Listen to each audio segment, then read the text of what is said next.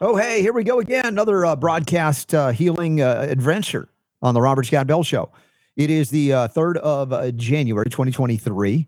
And of course, the biggest news you know we're going to have to open with is the collapse of uh, Buffalo Bills football player Damar Hamlin and all the controversy surrounding it. We're going to hit headlong into that. we also have Laurie Gagan on for the first time talking about glyphosate, the dangers of toxic glyphosate, which is something we love to talk about. We wish we didn't have to but we will. And she's got some some things that uh, you need to know. Also, the FDA is trying to uh, see if they can put the CBD genie back in the bottle and regulate CBD. We'll see where that goes. Uh, there's information about those who have been boosted are worse off than those who are not. Uh, not surprised here. Also, type 2 diabetes back in the news, and it's just it's Looney Tune medical pronouncements that type 2 diabetes is irreversible and incurable. That it's in there. We're gonna reverse it and cure it on the show, as we always do. IBD treatment without drugs and surgery? Yes, that too. There's a whole lot going on. See if we can get some questions of the day in as well. Thanks for being here, by the way. RobertScottBell.com slash listen for the chat room. Share the show, and we'll see you there momentarily. Let's get this healing party started right about now. The Robert Scott the Bell Robert Show. Scott Bell Show.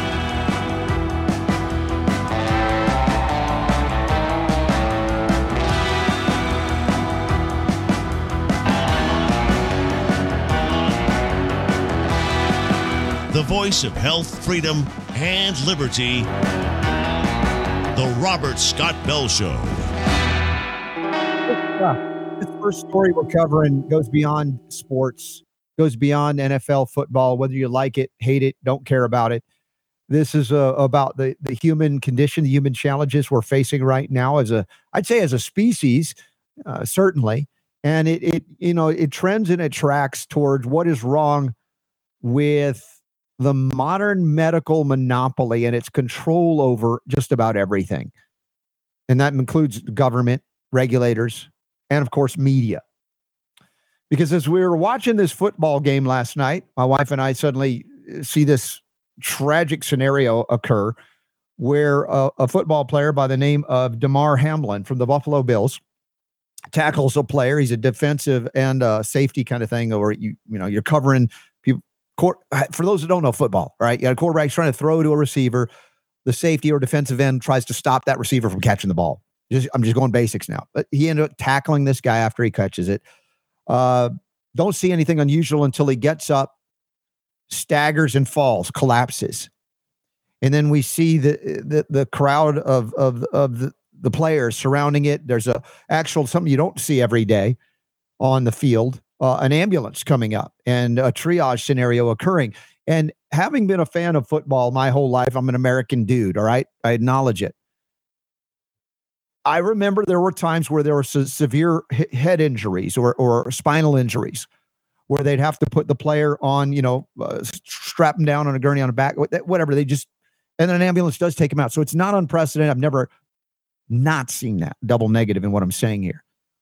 But what we witnessed last night, and probably everybody in this audience, even if you're not a fan of football, you might have seen if you're on social media, Twitter, or otherwise, these events that unfolded and the game basically canceled. I don't know if they're going to reschedule it or not, which is also unusual because when you see football games, even when there's injuries, you go to the blue tent, head concussions, or if you're carried off the field on a stretcher, of course, there's a lot of concern. Players, everybody, the audience, well, everybody's concerned. But then the game resumes. This time the game didn't resume. Something else was going on. It, clearly, something else was going on here. Now, we have learned about things since this event occurred last night that this was a cardiac event, a specific type of event. Some are claiming due to a specific hit to the chest cavity at just the precise moment that would trigger or, let's say, stop the heart from beating. Now, it, I, you can you say it's a very unusual event? Yeah. How often does this happen? I've never seen it as a fan of football. People, uh, the announcers on on the field, off the field, they're always like, "I've never seen this. We've never seen this." That's what you hear all, again and again and again. Now, our proclivity or bias here may be to immediately say, and you've heard this, and I've seen it. The tweets are all agog about this clearly this guy is he's he's injured from the vaccine, the jab, the COVID jab, and this is why he's got the cardiac event and the collapse. And while that is possible, while that may be true, I have no definitive knowledge of if or when he got the jab. He likely did because the NFL was pretty pretty heavy on so-called mandating it, requiring it. And I saw a report somebody said the Buffalo Bills team is 100% vaccinated. I'm like, "No, that's a lie. That's not true. That's not accurate because Cole Beasley is on that team. And Cole Beasley has been outspoken uh, resistor, saying, I will not, I will retire rather than get that jab. And he's playing. So it's not across the board. But I also bring this up to recognize that people not only like Cole Beasley, but the quarterback for the uh, Green Bay Packers. What's that guy's name? Super Don? Green Bay Packers guy? Aaron Rodgers, right? Aaron Rodgers, yeah. He's very outspoken, didn't get the jab. I mean, there was controversy about that last year as well. But I look at that event and say, how unusual was that? How many times have you seen an NFL or professional football player uh, collapse on field with a heart attack at 23 or so years of age? That's my son's age. Thinking about that, the, your prime of life. You get hit, you get up, and then you collapse.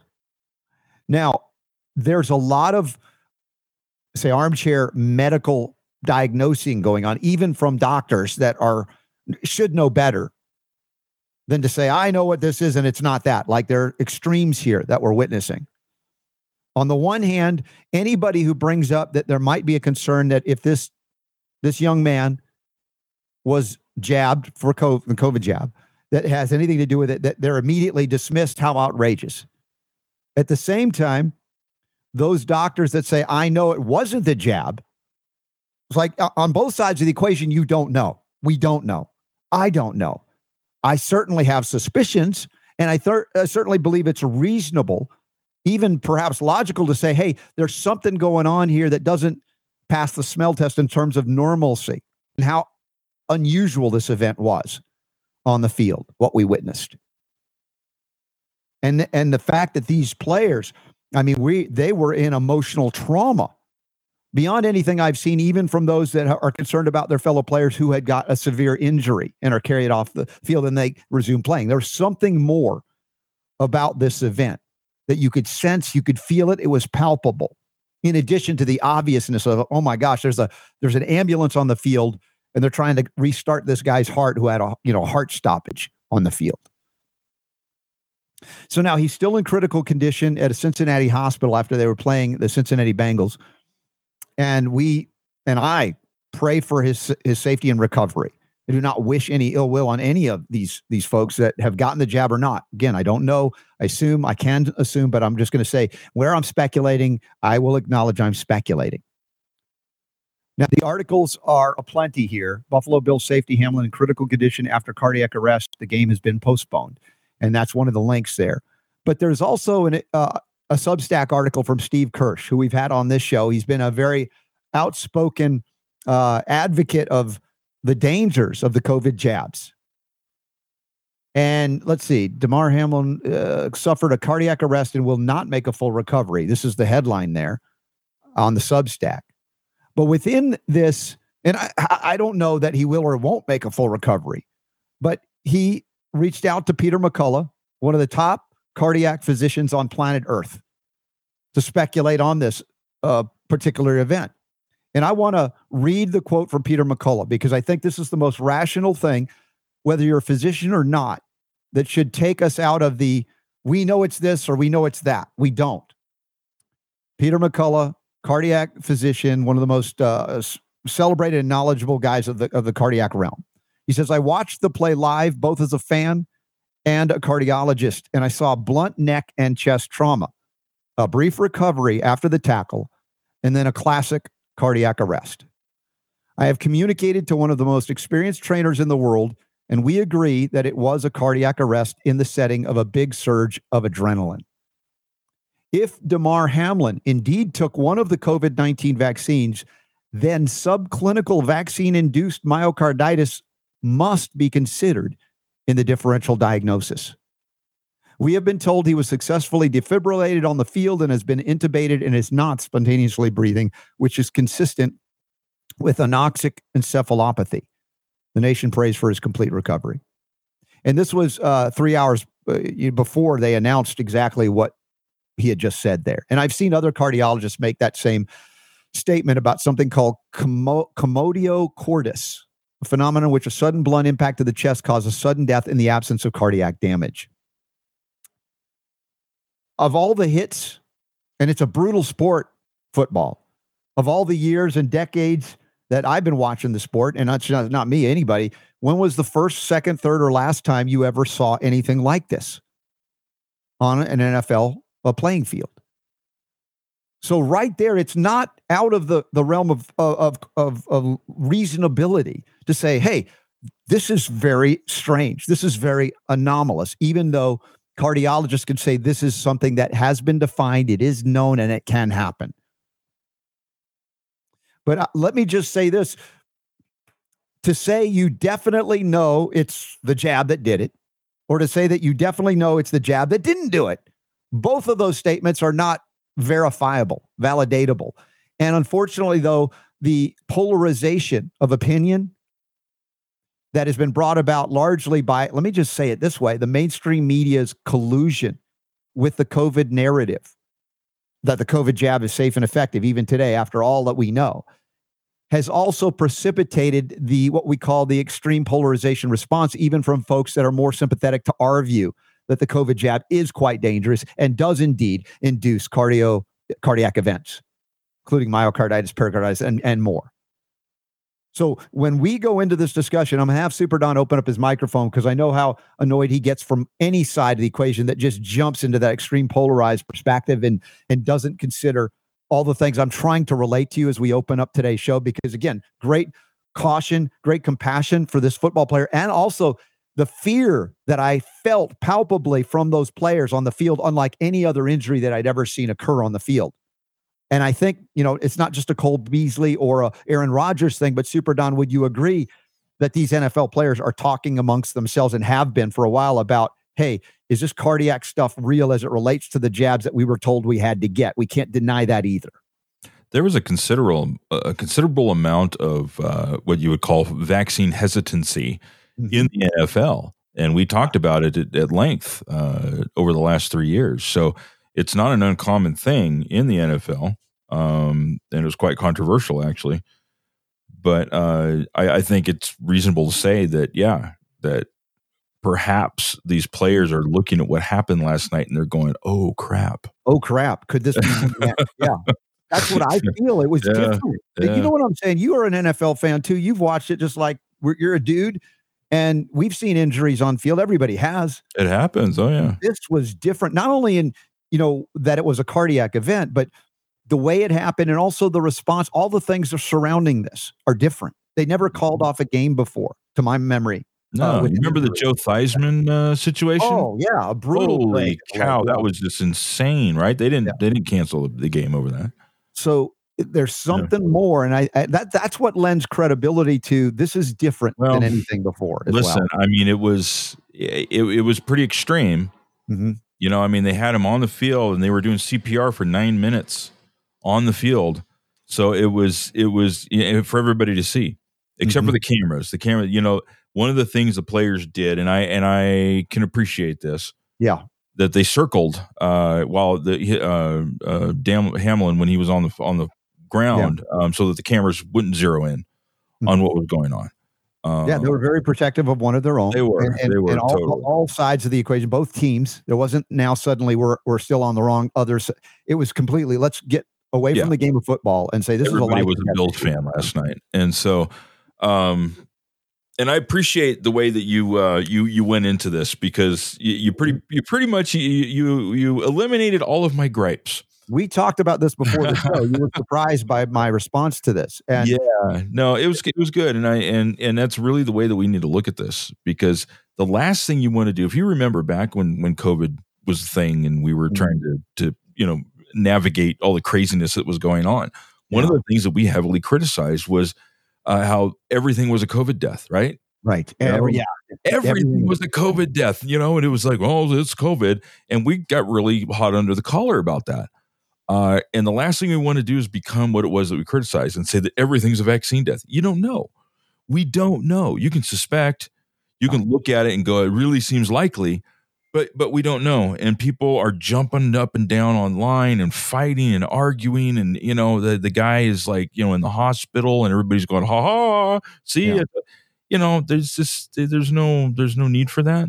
Well, even after the fact, there was like a tweet that was proclaiming to be a doctor that had just given him a COVID jab, like a booster last week. I'm like, immediately my response, and it should be a trained response at this point to realize suspect that it's a fake until you can prove otherwise. Yes. And it turns out it may have been. And and again, it doesn't mean that he, he did get the jab and has nothing to do with it. But to on either side, for a And- doctor and to say, I know it wasn't, to all of us saying, I know it was, we don't have that information. We Here's the reason why I'm saying we need to be just take a step back for a little bit because this is a little bit different, actually quite Mm-hmm. a bit different than the other things where we've seen where some guys just walking down the the soccer field and then falls over and dies.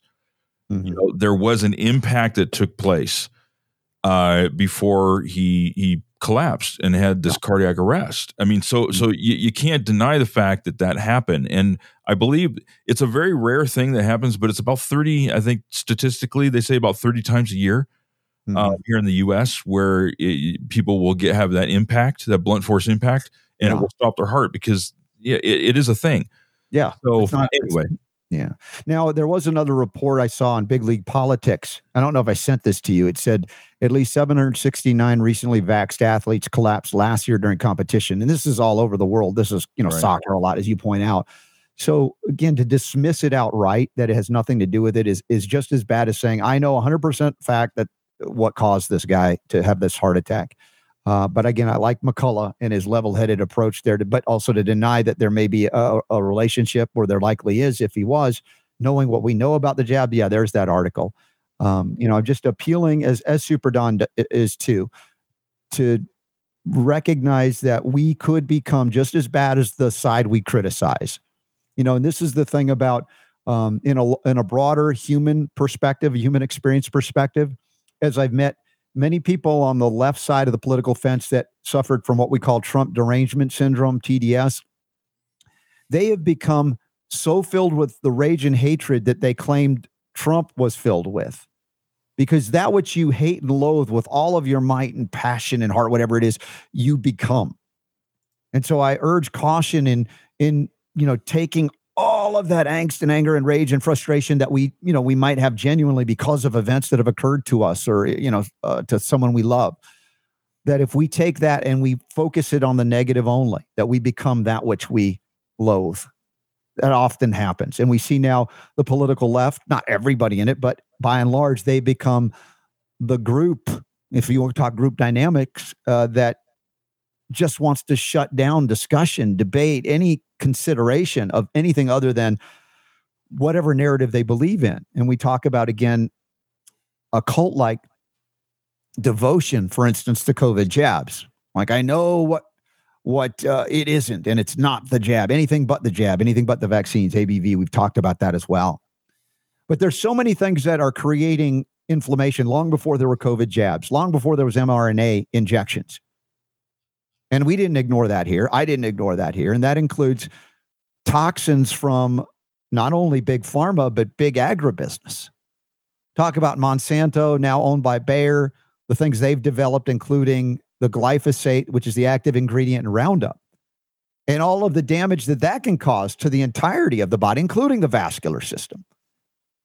And so, even to say that it's the COVID jab, why some people don't have this impact from the COVID jab and others do. It- it- it- there's unique bio individuality, there's unique exposure vectors in life, there's uh, strengths and weaknesses in excretory pathways, the liver, the kidneys, the lymph. All of these things are unique to each every in every individual. And why, you know, they say, well, if if if glyphosate were that dangerous, everybody would have I don't name it, lymphoma or if the COVID jab was really that dangerous, then everybody would be dropping dead of a heart attack. Th- That's just not the way it works. There is a unique individuality in terms of exposure levels, tolerance levels, ability to clear things, all of that. Yet, I would argue that nobody is benefited by the ingestion or exposure to something as toxic as glyphosate. You might have different impact. One person could be in, in a wheelchair, paralyzed by the exposure. Another person seemingly unharmed, maybe a mild sniffle. But that's the uniqueness of each and every one of us, bioindividuality. But that's not an argument to say that therefore glyphosate must not be the cause of any of these problems any more than you could say that the COVID jabs is not the cause of any one of these problems because it's not causing it in everybody. Got to think clearly, scientifically, even using methodologies that can kind of factor out certain things. But there's bias inherent to all of this, as we know. I have a view that glyphosate is clearly toxic and I want to avoid it.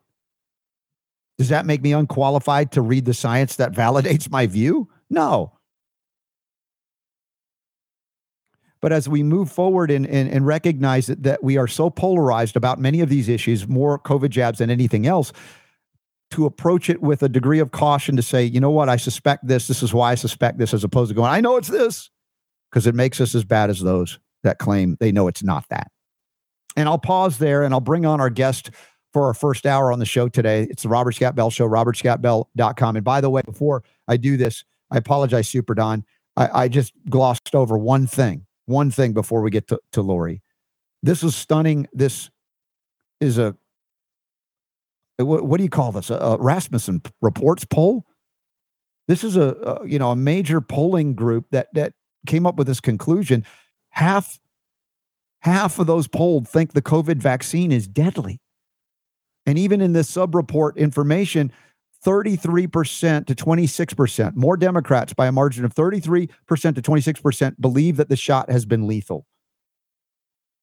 Now, why is this so stunning? Because to, to, to have anybody consider any jab, vaccine or otherwise, mRNA harmful was, you know, maybe two, 3% of the population until the mRNA jab came out.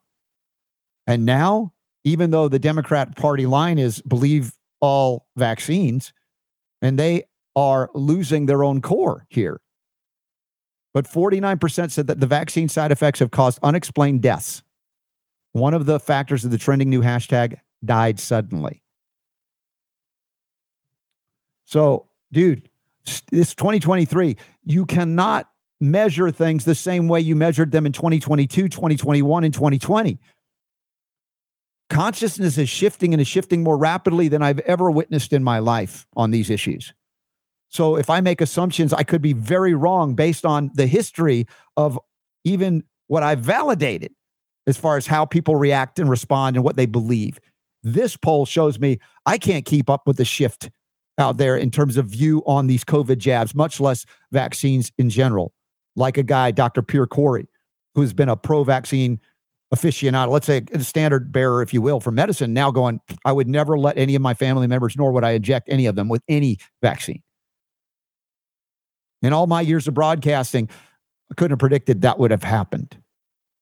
So it didn't happen because of what I said or any of our friends had said, but because they pushed so hard to mandate, to squash critical thinking, questioning, thoughts. They've attacked doctors, scientists, non it is a it's a different terrain, folks, in 2023. I want you to be sensitive that you can't judge today necessarily by the past, even though we learn from the past. Things are happening so rapidly. The shift is on so fast. And perhaps maybe they'll wake up and realize that glyphosate and toxic pesticides are not only not good, they're downright dangerous for you.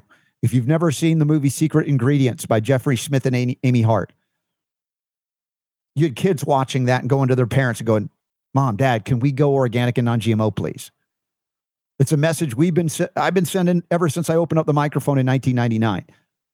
And now more people than ever are responding and responsive and want to do better because they now know better. So be kind and loving and accepting. You don't have to take abuse from those that are abusing you, but also please don't dish out abuse to them for not yet being aware or conscious of the things you're conscious of here on the Robert Scott Bell Show. A special shout out and thanks to Nutritional Frontiers. Uh, Jamie Dorley and Joe Messina, they usually join us on the first Tuesday of every month. But since they're going to be down there with me in Orlando at the big Wellness Parenting Revolution uh, event put on by uh, Dr. Terry Stu Warner, uh, we're going to have some live broadcasts from that event, and they're going to be with me. So uh, bear with me on Nutritional Frontiers. We'll get them on either tomorrow or the next day when we're in Florida or the next day. Anyway, but that's coming up. I want to see you at the Hyatt on International Drive in Orlando on Thursday, Friday, Saturday, and Sunday. Okay. Thanks for bearing with me. And Laurie Gagan, first time on the Robert Scott Bell Show. She has stopsprayingglyphosate.com, an important website to share, to talk about these very real and present dangers in our food and other vectors of exposure, how to address it as well as a big part of what we do here on the Robert Scott Bell Show. Laurie, welcome and thank you for being on board and thanks for your patience. We had to, a lot to unpack today with that stunning event on the NFL uh, field last night. Well, thanks for having me. And uh, our prayers go out to Damar Hamlin and his family, too. It's quite sad, really, what um, is happening in, in the world of, you know, the biological weapon and everything that he's done. I, I had a brother who was 64 who got COVID. Um, he couldn't get the right proper medication at a hospital in Idaho, and he yeah. was given the wrong medication, the remdesivir.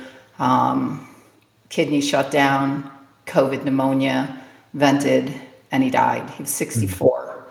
Happened all within a matter of a week. And two weeks prior to that, I was uh, at a friend, Dr. Don Huber, who actually is a world leading expert in what we're going to be talking about today uh, mm-hmm. glyphosate. His 59 year old son in law, also named Rick, um, I was there for the funeral. Same thing. Mm-hmm. Couldn't get the ivermectin, um, remdesivir, yeah. pneumonia and, and venting and death. It's, it's sad.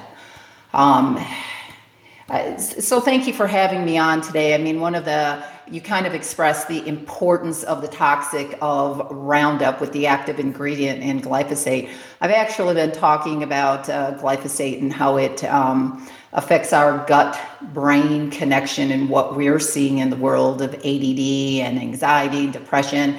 And I'm sure that it plays a role also in how people respond to the spike protein. I do believe that Dr. Stephanie Seneff kind of talks about glyphosate as well with what's going on with the, the spike protein. You know, the bigger of the, the problems for me, not just in Utah, is the lack of awareness that parents really don't know when I'm doing my educational workshops on you know, Roundup glyphosate. Um, I started back in 2014. Actually, Dr. Don Huber um, drove in from Idaho and did my first talk with me. And we had a bunch of farmers, not only from Utah, but they came in from Colorado and Wyoming because he's a leading expert in it. And they were really curious and interested because they had a bunch of farm animals that were not only getting cancer but were sick. So they came in to talk, uh, you know, to Dr. Huber about that. And Dr. Huber talks a lot about the mi- microbiology of the soil. I talk about what's happening in the microbiome of the gut and the gut brain axis.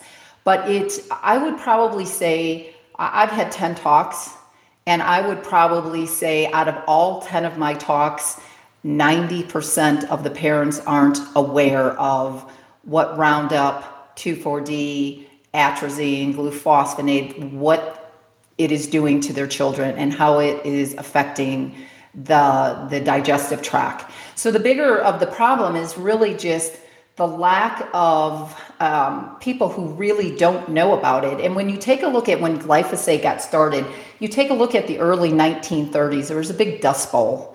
And that's because the farmers really weren't um, putting the proper they weren't planning the soil and they weren't planning and changing what they were growing year to year.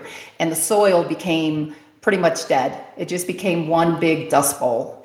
And then what ended up happening is you know the fertilizer area which equally destroys the the, the microbiology of the soil.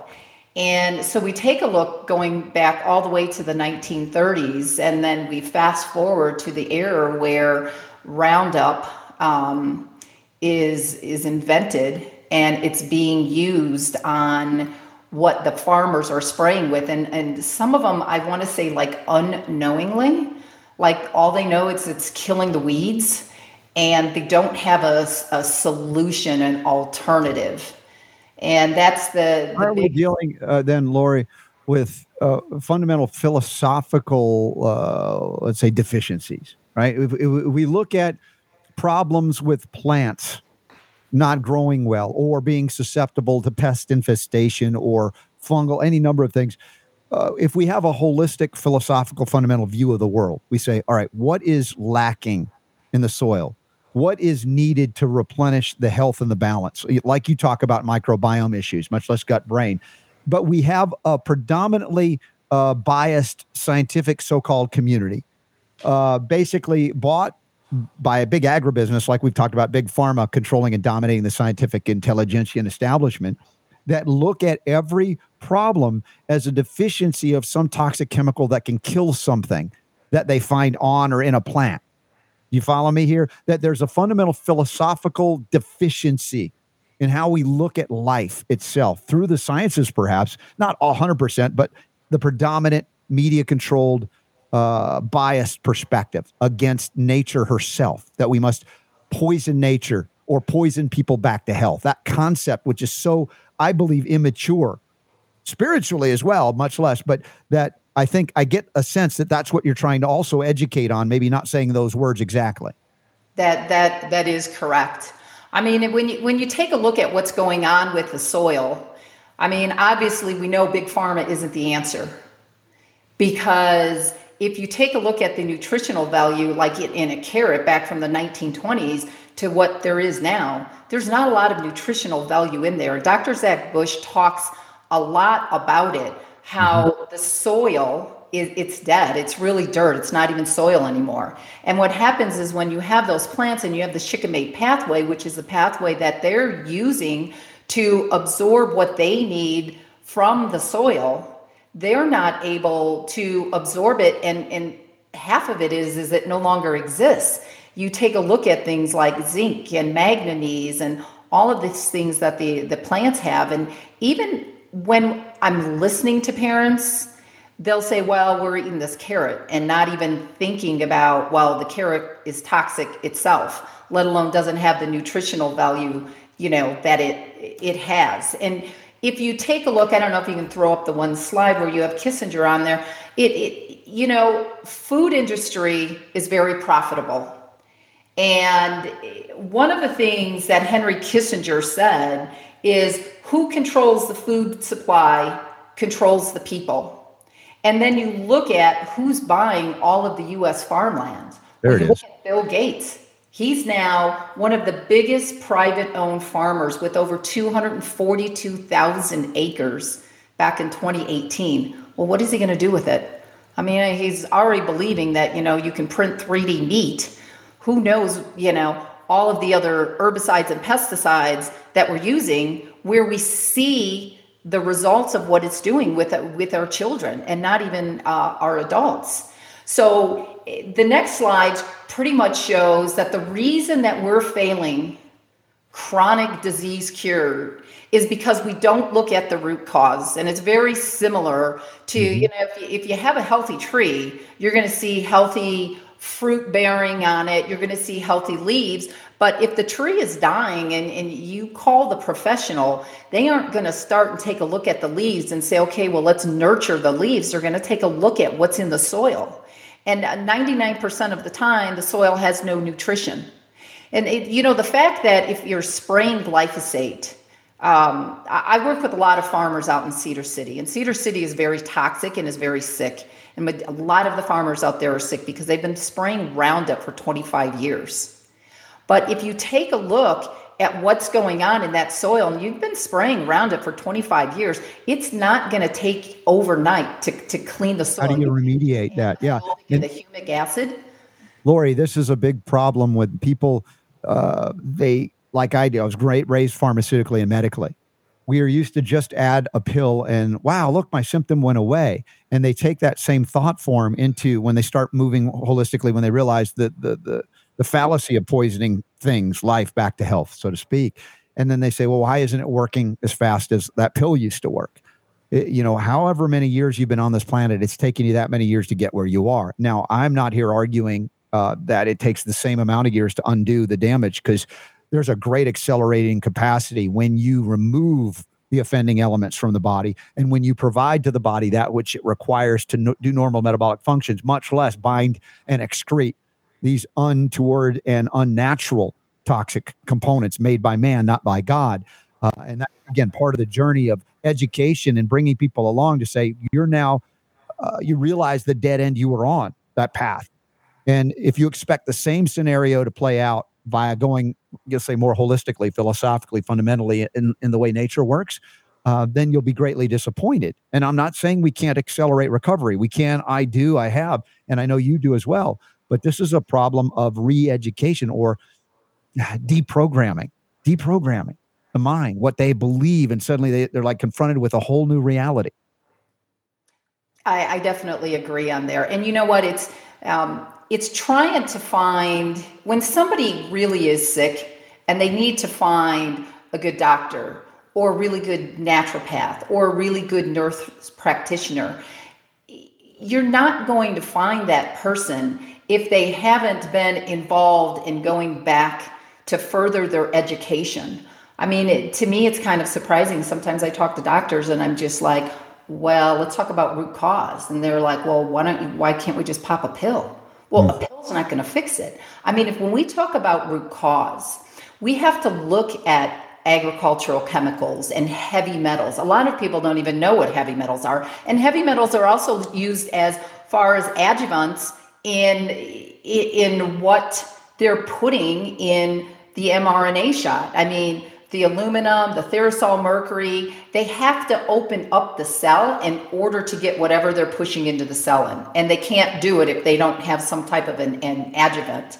So really it's it's kind of like you said, um, it's a it's kind of like a re-education where you have to let the average layperson. I mean, we can't use big words when we talk about root cause. I talk about root cause and I talk about a funnel. You know, you have the top of the funnel where you have the mold and the heavy metals and the agricultural chemicals. And then you have the middle of the funnel that may have some viruses or some parasites. You look at the bottom of it, and maybe there's like some E. coli, E. coli going around. Well, it, most conventional medicine doctors, when if they even test for E. coli, will say, okay, well, let's start treating the E. coli. Well, if you look at the top of the funnel and you have mold or you have viruses, you have heavy metals, whatever is up there, and let's just say you have some mold, it's pooping downstream, whatever it is. And the thing under whatever's living in the next part of the funnel is also going to be eating that and then it's going to be pooping. And i got to tell you most doctors don't like to talk about poop. And i always say if your doctor's not talking about poop then you need to find a different doctor. Laurie that's great. One of my favorite slides to show everybody, in fact, is if you want a doctor, after I tell them about all the things doctors learn in medical school, if you still want one, your first question of them should be How often do you have a bowel movement? Oh, and if they are recoiling in horror with the question, find another doctor. So, yeah, we are greatly aligned in that. And yeah. people are just like, Whoa, I never thought about that because you're probably going more than them. That means they're going less than you and they feel inferior to you because their functional processes are impaired and they don't know what to do about it. They haven't been trained to do. They don't go to homeopaths and naturopaths and herbalists. Uh, and, and when they do, of course, it, it changes them forever, hopefully for the better. And it's a very uh, difficult time because many of them would rather go into cognitive dissonance because of the debt that they've incurred going to allopathic uh, medical schools. Flexner Report invested since 1910 in a pharmaceutical construct. So uh, it's a it's a difficult time in the West for people waking up from this, but it's a necessary wake up, and it's a uh, I don't know how we avoid the difficulty except that uh, we just show compassion and hold our hand out and try to help and do what you're doing, Laurie, and bringing that education to the next generation of parents and young people. And then that's really where it that's really where it starts. So, you know, it starts with what is being sprayed in the agricultural world. The last workshop that I did with Dr. Huber, I I brought in uh, droppers and I put them on all the chairs and we kind of talked about um, what was happening with the, the gut brain axis. And I had like a glass of water, and I had every parent there who I asked who was familiar with Roundup. Majority of them didn't know. A lot of them had Roundup um, in their garages. So we put their dropper into a glass and I had them pull out one drop. And then I walked around with the spoon and I asked the, the parent, would you put that dropper, if there was Roundup in your dropper, would you put it on your spoon and feed it to your child, to your pa- elderly parent, to your pet? And they all said, well, no, that's, I, I would never do it. And I said, but that is what is happening when you feed your kids non organic food off of the dirty dozen is a really good place to start. But a lot of them, it, it kind of sunk in with them. As soon mm-hmm. as I said that, they were like, well, there is no way. Powerful visual there. Sprayed everything, you know, the crops, the soy, the corn, you know, the alfalfa. This is the image I want people to see. Look at this agricultural use of glyphosate. For those of you listening on the podcast later, you might want to come back and watch the visual on Rumble or wherever you can find the Robert Scott Bell Show visually. But there's some slides that Laurie has brought and you see the uh, mass contamination of much of the United States. And I know that this is going on worldwide, but here, for those of you, the bulk of our listening audience is here. Uh, and uh, if you can run through some of these slides, because I don't want to run out of time, and I know you've got a number more to show us. Okay, so this is basically it's an older slide in 2014. They are saying right now that the science is showing that even the raindrops are testing positive for glyphosate they had the uh, San Francisco University, they tested um, over 100 people, and 90% of them had glyphosate in their urine.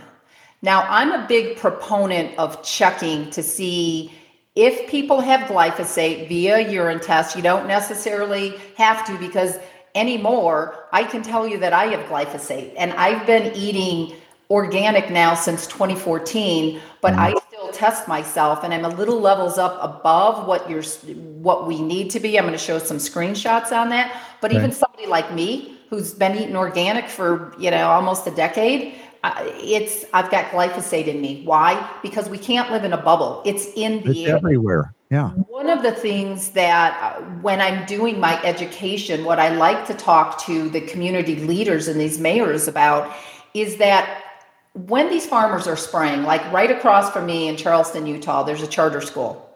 And right next to the charter school, there's one of the biggest farmers. I know for a fact because I have been trying to get him to stop spraying glyphosate since I moved into the town of Charleston. He is out spraying not only glyphosate Roundup, but 2,4-D. So the biggest thing for me is to to talk to the leaders. Like, listen, if you have a school or a charter school or a, a, daycare next to somebody who's spraying. There should be some type of a notification that these farmers give the day that they're spraying so that these children are not playing outside. It's got about a two mile like eh, radius when they're spraying large amounts of this toxic substance.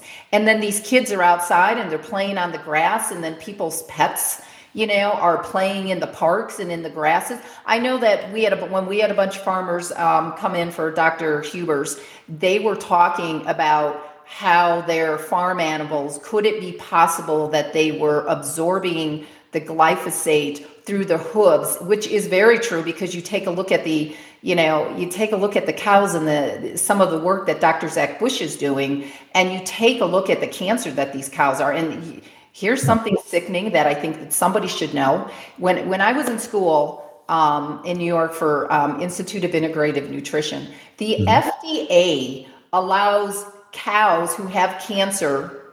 You can cut the cancer out around wherever it is, and you're still allowed to sell the meat. Yeah. Like we oh, all it's, it's horrible practices in, in, in an organ.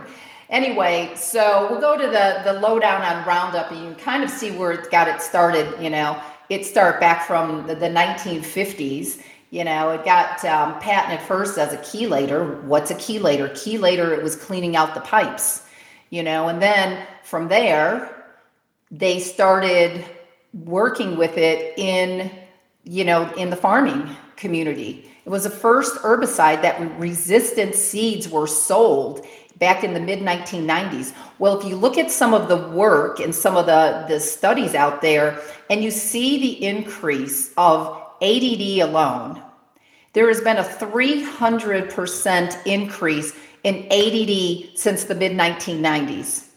Now, most parents, when I start talking about Dr. Amen stuff, just being one of his brain coaches, they don't even know that there are seven different types of ADD. And part of the ADD is not only that you will lose your focus and attention, but you could have like an anxious ADD. You could have a sad hmm. ADD. You have can have a combination. And then what's happening in the you see in the schools, the teachers are overwhelmed because first of all they're getting too many students and they know absolutely nothing about the brain. They were never sent to school for the brain, but the first thing they want to do is tell the parent, "Hey, listen, you need to go on Ritalin. Your kid needs to go on Ritalin." Well, Ritalin and Adderall is speed.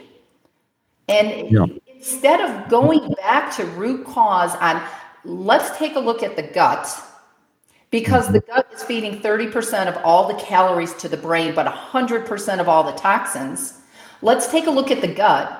Let's remove some of the food that your kids may be being exposed to from a glyphosate world. Let's take a mm-hmm. look at the red dyes and the yellow dyes. The, the gut's the second brain. And if if it's if we can clean up the gut, we're going to clean up the brain. That's one of the big things that Dr. Amen from Amen Clinics always talks about the gut equals the brain, the brain equals the gut, and you're consuming 100% of the toxins. Well, again, most it comes back to most parents just don't know.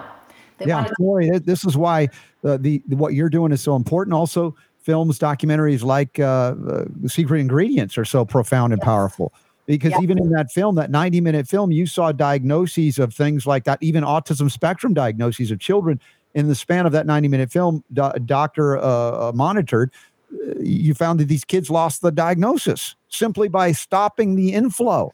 We're not even talking about aggressively binding and excreting and detoxifying. The capacity for recovery is, is tremendous in humanity if we would just acknowledge the problem that most people don't know still. Uh, but I think it's changing rapidly as we see the growth of organic and non GMO. But the, the danger now, of course, is uh, CRISPR technology and altering genetics of bacteria, much less what they call viruses and, and gain of function studies therein. Now, Laurie, I got to tell you, we've got a time limit here. So I, I, know there's a lot more slides. I don't know how many you are critically wanting to get through. Uh, well, but I'd like to head over to the heavy metal to the to the guy who's showing the heavy metal, the toxins slide. It shows okay. brain. Keep going. Okay even though liver is important. You talked a little bit about liver. So mm-hmm. basically, when we take a look at this, at this, you know, mm-hmm. the toxins first enter your body through the food, the water, and the air that we're we're breathing. And we can't live in a bubble. Even our houses are sometimes toxic. We have mold, and the, and the mold spores are going through the vents. You know, we open our doors, and all of the toxins from outside come in. You know, so we take a look, your body starts absorbing the toxins from the onset as soon as you put it in your mouth. And then what happens is it travels down into the stomach, it goes into the small intestines, the large intestines, before it's sent out into the bloodstream. And so basically, the final part is the elimination, which we talked about poop. I mean, to, you know, mm-hmm. one or two times a day is what we should be seeing. But what happens is that these toxins are accumulating in organs, fat, and bone. So glyphosate is water soluble. So we know that some of the studies and some of the scientists that talk about glyphosate being able to pass across the blood brain barrier um, because it may mirror, mimic the uh, an important um, mineral that we have called glycine. But when uh, you you look at some of these, like Dr. Um, Brenner and some of these other doctors doing the autopsies for Parkinson's and Alzheimer's, they see high amounts of glyphosate within the mm-hmm. brain which is killing the dopamine. And what is dopamine? What's that chemical dopamine in the brain? Well, it's the attention, your ability to stay organized, all of these things that these little kids and even adults yeah. can't do because they don't have the ability to produce this dopamine, to produce the serotonin, which is the feel good. And 95% of the serotonin is made in the gut. But it, the average adult can walk into a doctor who has absolute, I'm sorry, conventional medicine should not be diagnosing brain issues. If 95% of the, the serotonin, which is your feel good, your ability to be able to gear shift off of negative and sad thoughts, why aren't we starting with the gut? Yes, there are exactly. over 60 yeah. medications, not even including the um, the generic ones, from anxiety and depression Every single one of them is labeled with a black box warning may cause suicidal effects. Well, and they all have a damaging impact on the gut, in addition to the brain, nervous system, and everywhere else. And uh, it's not a it's not a one stop. We're not playing Russian roulette with the brain, but that's what modern day psychiatry is. Yeah. They don't take. So you have your brain. It does 100% of everything in your body, from blinking your eyes to breathing to moving your hand to moving your head. Yet modern day psychiatry fails to look at it. If somebody had a heart attack, walked into the emergency room, they'd be saying, Hey, let's do an ultrasound, let's do a CAT scan. They wouldn't be pulling you into an operating room saying, Hey, let's do a quadruple bypass. But no. modern day psychiatry does that with the brain. And not it's not a one stop. We're not playing hmm. Russian roulette with with Laurie, uh, when you go out to the world. I, I want to come to one of your events, of course. I want to know where you're speaking. Uh, if if there's a best place, a website, where should we send people? they desperately need this kind of information and want to share it. Maybe they want to go out and duplicate your efforts. They could um, get a hold of me on uh, stopsprayingglyphosate.com. That's my main. Uh, that's my main website where I connect with people as far as wanting further education. But I'd like to go ahead and go to the heavy metal toxins, the humoral um, slide. I think this is really important and it's really powerful and it's one thing that turns the light bulb on. Keep going. It'll, it'll okay. So right there. Oops. Oh, sorry. Back Go back. Okay. So if you take a look at this, we start off on the humoral side of it's outside the blood. And anytime that heavy metals and herbicides and pesticides are outside of the blood, it's far easier to detox, to eliminate, to take out the garbage than it is once you cross the cell membrane. Our cell membrane is only a half of a hair thin. There's not not a lot of protection there. So we start off with these heavy metals and these agricultural toxins. And then what happens, it's like sandpaper on the gut wall. So if the gut wall again is only, you know, a half of a, a hair thin, there's not a lot of protection. So what ends up happening is people start, we'll say a rash on this one. And then what happens when they get a rash? They go to their doctor and they say, okay, well, um, here's an antibiotic, here's a steroid. It may go silent. The people are like, oh my God, it's a miracle pharmaceutical drug. And then what ends up happening is it ends up with diarrhea and then it crosses that cell membrane and then all of a sudden somebody could have eczema or dermatitis. It ends up in some type of an autoimmune symptom. And then what happens is they go back, they're given a pharmaceutical drug, mm-hmm. and it's breaking those the, the, the gut wall again. And then what ends up happening is you end up with leaky gut. 95% of all the people out there in the world have leaky gut. Again, I've been eating organic since I was 2014. I was working with this cancer Lyme doctor, and she kept saying, even though I was asymptomatic, Laura, you should go test. You should go test. And I'm like, no, not me. I've been eating organic since 2014. You know, I don't have any symptoms. So I went and I tested, and sure as heck, I had leaky gut. I couldn't even believe it. Well, what happens when you have leaky gut? All of the minerals and the antioxidants that you're absorbing, 90% of them are in the small intestines. The other 10% are in the large intestines and the colon. So you take a look at the deficiencies the vitamin D deficiency, the vitamin C deficiencies, the zinc deficiencies. If it's absorbing in the small gut and that gut, gut wall is broken, First of all, you're not absorbing them. And if you are, it's very little. But second of all, you have all the toxins leaking in and out of the mm-hmm. small mm-hmm. intestines. And then it gets into the bloodstream. And the, let's say, for just the sake of this conversation, let's say you have a piece of undigested chicken, because now what you have are poked holes in the digestive tract. It's like you have a hole in your screen, the mosquitoes are coming in and biting you. You're not just going to leave the holes in the screen, you're going to patch the screen or replace the screen. So, what ends up happening is you have an undigested piece of chicken that gets out into the bloodstream. And let's say that it ends up on the thyroid.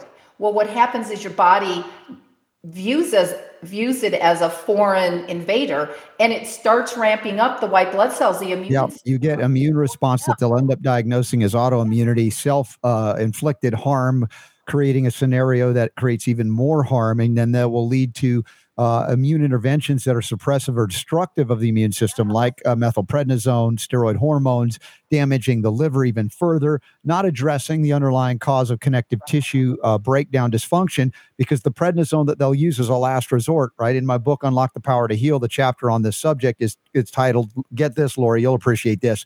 The road to colostomy bags is paved with antibiotics and prednisone. Oh my God. And, you know, I've been working my entire career to restore gut integrity uh, with homeopathy and other natural minerals and things. And uh, this is again one of my favorite subjects and topics. But Laurie, as time frame permits, we we run out of time talking about this. And I know you have a wealth of knowledge, and you're as grounded in this as I would ever hope to have someone grounded in it to help people. When next are you going to do a public event? Um, you know what? I actually am uh, talking with uh, Dr. Huber right now for the springtime. We okay. are going to be doing something in February on um, the Roundup replacement. Uh, okay, I, I, want I want to know about that. I want to promote it. I want to let people know about it. Maybe even attend. So please uh, stay in touch so we can do that. And, and Dr. Huber is doing great work as well. Yes, for sure, for sure. So everybody check out stopsprayingglyphosate.com. Correct? correct. That's. Am I saying that right? That is correct. Yes. Okay. And so you can plug in there, stay in touch. And, and Laurie, again, when you're out there uh, communicating to, to, to small communities, to, to schools, uh, I want everybody to attend and, and, and maybe try to get you in there and, and maybe learn the things you've learned so they can do it as well. Cause we need more Laurie Gagans. Well, my husband may disagree on that, but I definitely need more uh, people uh, talking about what I do because mm-hmm. I, I can't educate Utah alone. Yeah. So the more people that I can talk to and the you know educate on these dangers. Um, do we have like a minute left? We're overtime. I'll give you 60 seconds though. Go. All right. Can you go to the next slide? I just think it's really important for people to kind of understand what's going on. Next one. Here it is. This is actually a picture of the cell. And if you look at what's inside the cell, you have your ATP or your mitochondria or your energy. And then you also have your DNA, and this kind of pertains to to COVID as well. Mm-hmm. Um, have the mitochondria, you have your DNA, you have your nucleus, and as the herbicides and the what they call DAMPs, damage associated molecular patterns, and the PAMPs, which are the viruses similar to COVID. So what happens? It's the sandpaper on that half of hair thin cell wall, and then what they do is all of these toxins are able to enter and they st- destroy the inside of the cell which is why right now that we're seeing with the one of the number one complaints with people of covid is is is brain fog and lack of energy why because the mitochondria the energy of the cell is in the cell and yeah. all of these toxins are damaging it and we go back to the screen door in mm-hmm. order to heal the body we have to fix the cell. And if we can't fix the cell, we will never, ever heal the body. All the pharmaceutical drugs in the world aren't going to heal it. But food, you know, mm-hmm. let food be your Bringing medicine. in the minerals. Be your food. Yeah. You look at Hippocrates. this is what I, I, lecture on, and I'm lecturing on it this week in Orlando. This very issue, the mineral deficiencies that are made worse by the presence of things like glyphosate and other heavy metals, and not leaky uh, gut as well, but leaky cells, as you described, and the corresponding mineral deficiencies, including the lack of copper and magnesium that uh, facilitate the production of uh, adenosine triphosphate. Uh, just it, all of this is related. All of this is connected, Laurie, and I appreciate your willingness to share with my audience here, some of whom already know this, but we can never, uh, let's say, go back to the basics enough we must because there are always new people that are here going, "Oh, I've not heard this yet." And and so I appreciate that. We and that's why uh, bear um thank you everybody in the audience that bears with us when we repeat things because we need to to really get it down to the DNA level to correct this madness that was not created by God but by man. Uh, what we're dealing with now is a man-made dis-ease and uh, it's disgusting. so go organic and non-GMO if you haven't already, like Laurie and I have uh, since 1990 are interested, 10letters.org is what yes. we're fighting the gain of function with. And it's not about the shot and it's mm-hmm. not about did you or didn't you, did you have COVID? It's about what they did to manipulate the virus. And 10letters.org is where we are fighting for the cause to get the indictment um, against Dr. Fauci, if you can even call. Yeah, there it is. We have it up uh, on screen. We have that linked up in the show notes today as well. Check out 10letters.org. You want to support that as well. Uh, Laurie Gagan, thank you so much for being on board the Robert Scott Bell Show today. I appreciate you. And I hope to see you at an event soon. Honestly, it's so important what you're doing. Thank you. All right. Thank you very much. All right. This is the kind of thing that we love, I love to bring to you, and, and that there are people out there that have committed, dedicated their lives to do so. Even if her husband thinks they don't need more of her, we need more of what she's doing. You understand the spirit with which I said that. Uh, Laurie's doing great work, and I appreciate her for all of that. So check out the websites linked in the show notes today at robertscottbell.com. I got so much to cover in hour two. I don't know how we're going to get to it all, but bear with me. We're going to try. I'm going to try. Super Don, maybe get me on back on track here. But that was an important subject to go a little over with. I don't mind at all, including now hour two. They're claiming type 2 diabetes is irreversible. I mean, it's just lies and lies and more lies from the mainstream pharmaceutical convicted media. And we've got to do something about it. And we are, and we're going to do some more about it after this because the power to heal is yours.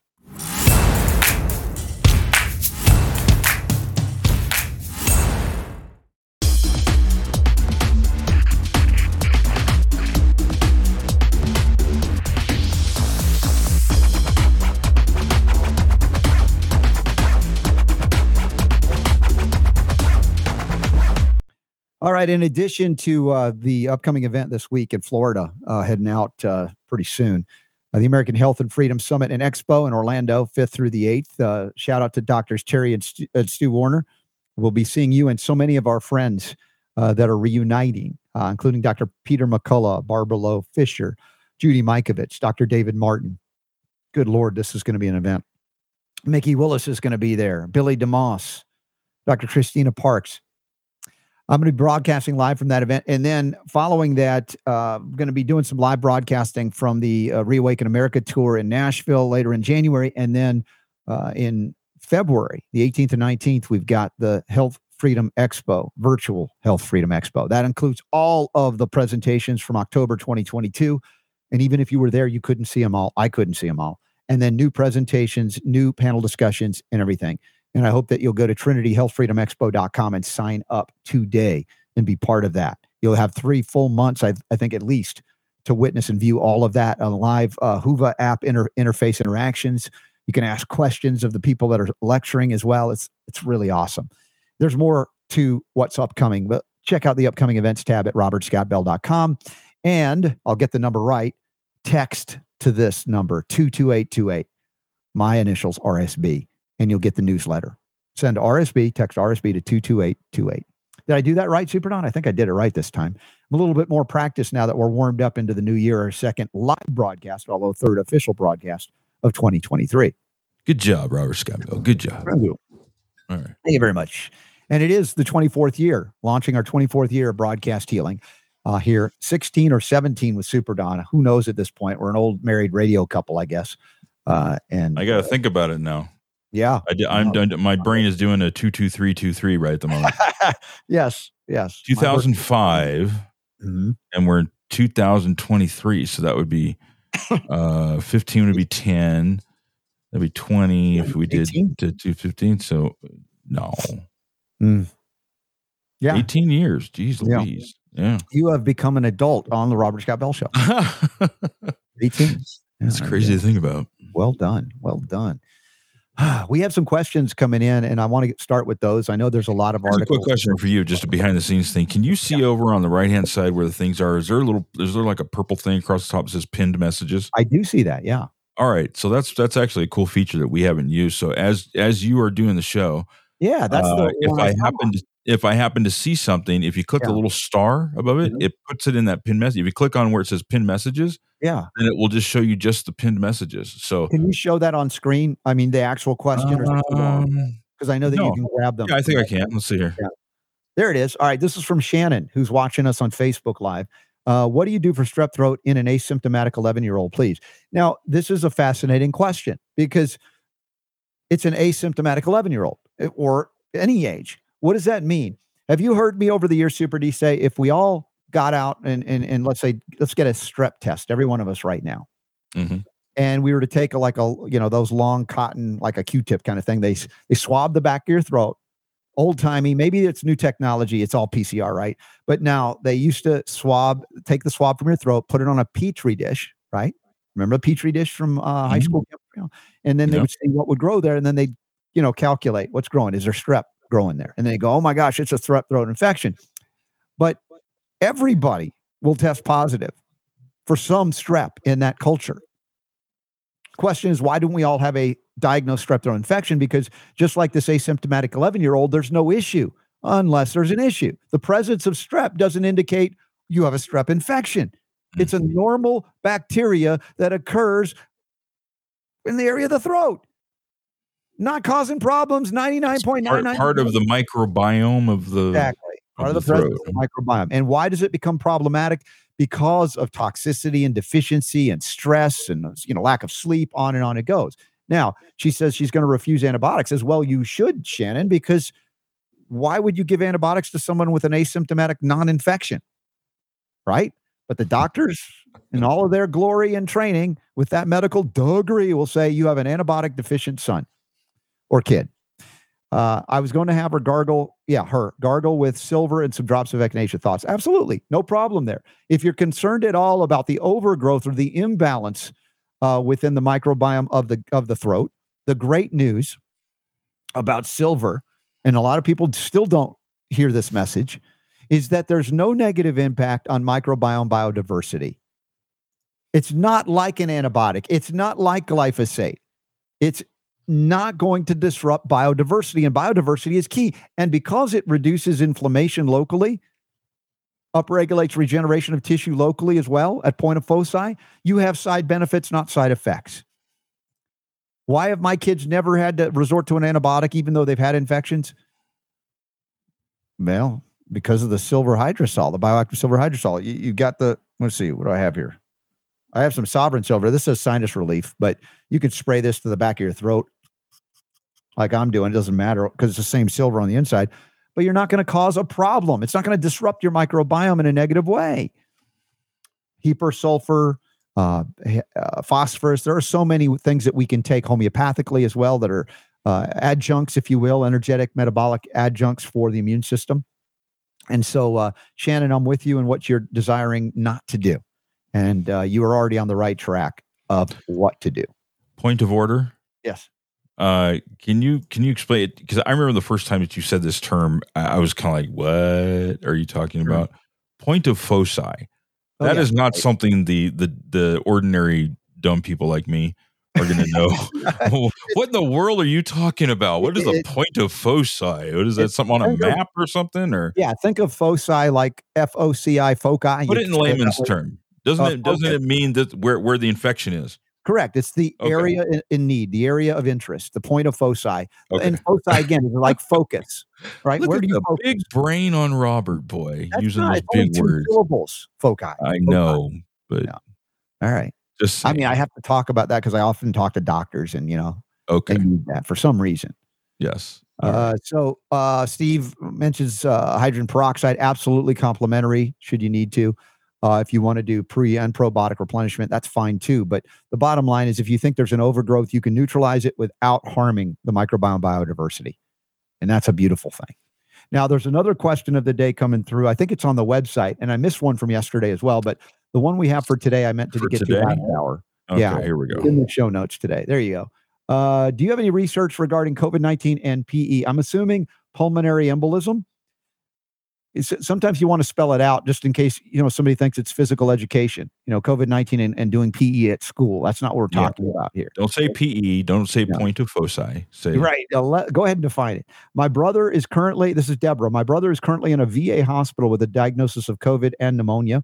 He was recently diagnosed with PE. Again, I, I'm thinking of pulmonary embolism and is on IV fluids as well as meds for this. I sp- suspect heparin, which is a, a, a blood thinner drug. It's a you know rat poison, a variation of that.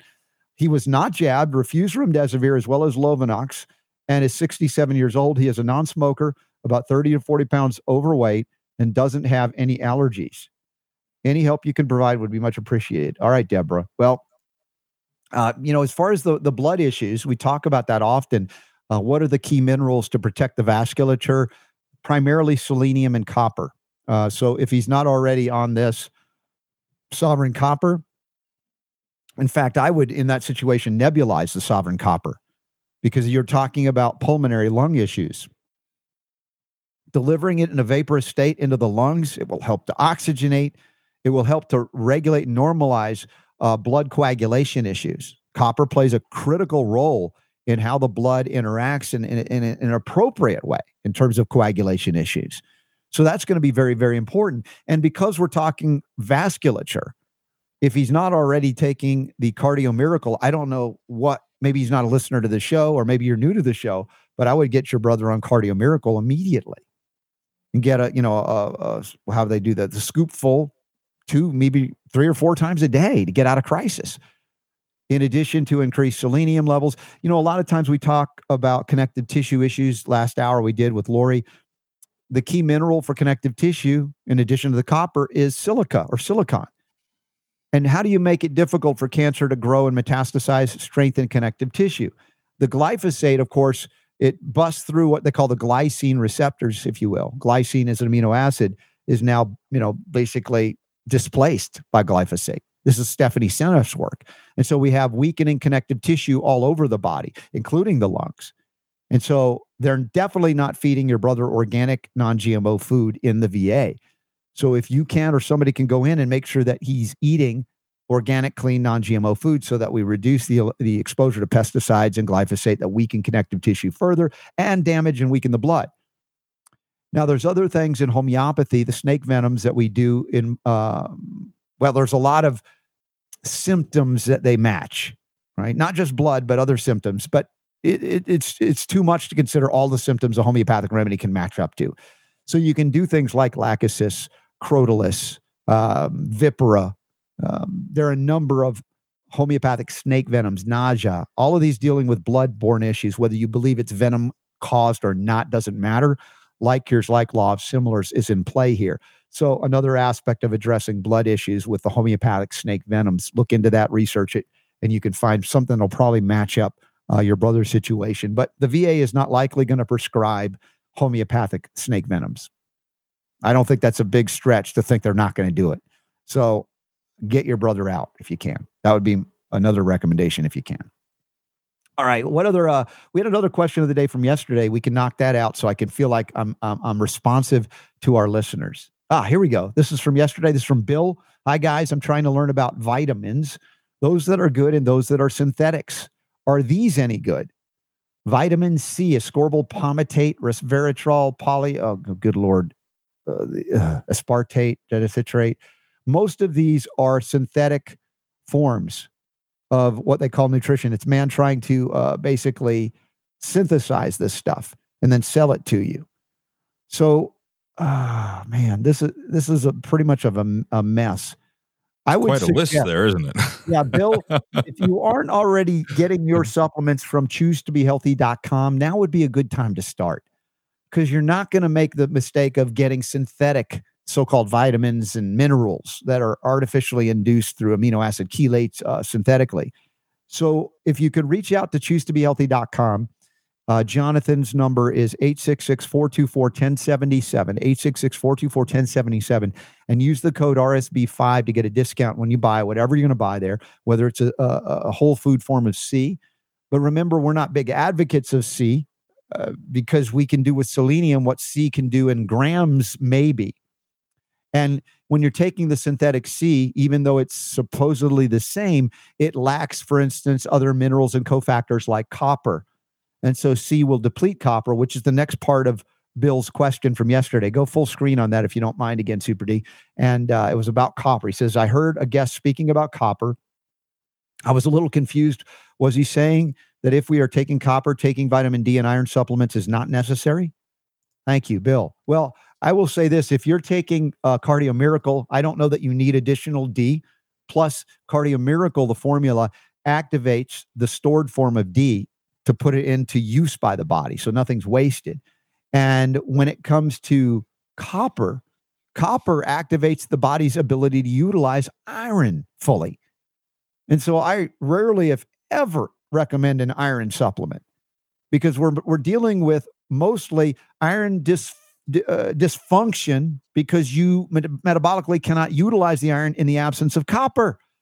So if you implement the copper hydrosol, for instance, in addition to you know eating bee pollen, or if you eat grass-fed, you know liver or whatever, you'll then get the copper in. But just like uh, Laurie in the first hour described mineral deficiencies and depletions, all these minerals have been depleted over the last 70 plus years of chemical agricultural practices.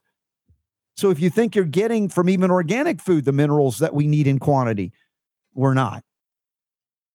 And and copper of all of the measured minerals is the worst as far as the presence in the soils. Almost 80% reduced more than any other since we began testing the soils like this. Again, many decades of tests in that regard. And it's the same thing with selenium when I talk about selenium. You think you could get enough selenium from a Brazil nut or 10, and it's not the same quantifiable amount in Brazil nuts because the soils have been depleted worldwide. Now, if you had your own Brazil nut tree and you were, you know, putting in volcanic soil, whatever you were doing, and had all the adequate minerals and selenium in there, maybe that'd be a different story. But in general, when you go out and get commercially produced, even organic Brazil nuts, they don't have the same quantity of selenium as they once did, which is why I still supplement every day with 100% whole food selenium. I get that from Jonathan at choosetobehealthy.com. So, Bill, hopefully that's helpful to you. And this bioactive copper hydrosol is amazing, the sovereign copper. Now, Super D, I'm going to pause mm-hmm. and you're going to tell me, since I went off track in hour two here to get questions answered, what yes. do you want to do now? Uh, let's go with the opening story because I think it's a big one. Mm-hmm. Um, I know we were going to cover this with uh, with the guys from Nutritional Frontiers, and I'm I'm thinking maybe we can have them comment on it uh, when they are on in the next sure. three days. Forbes article here is is saying that FDA may regulate CBD within months.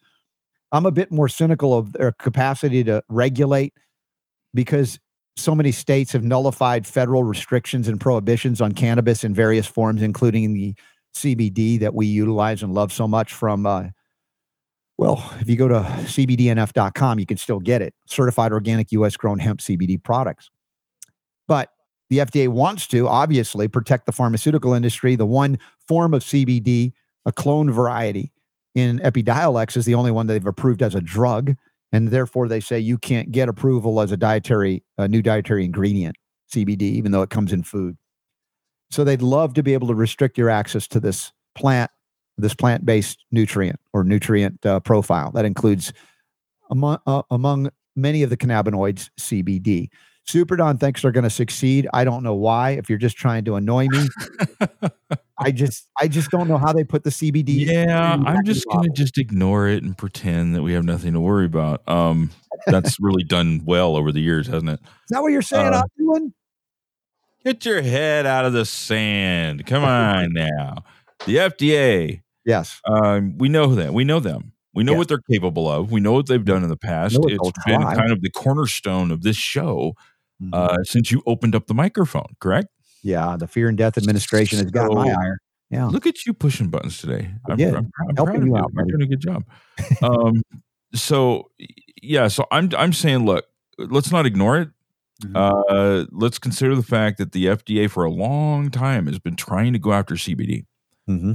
and they've been unsuccessful. So what, what, what, was, what was the number? What was the number you said? Uh, I think it was before we, we, we, came on the air that there. How many billions of dollars? It's almost five billion a year. Four point five billion dollars a year. Now you're telling me mm-hmm. that you don't think that the FDA is going to try and figure out some way to get their hands on on that five billion dollars, or at least a, a piece of it.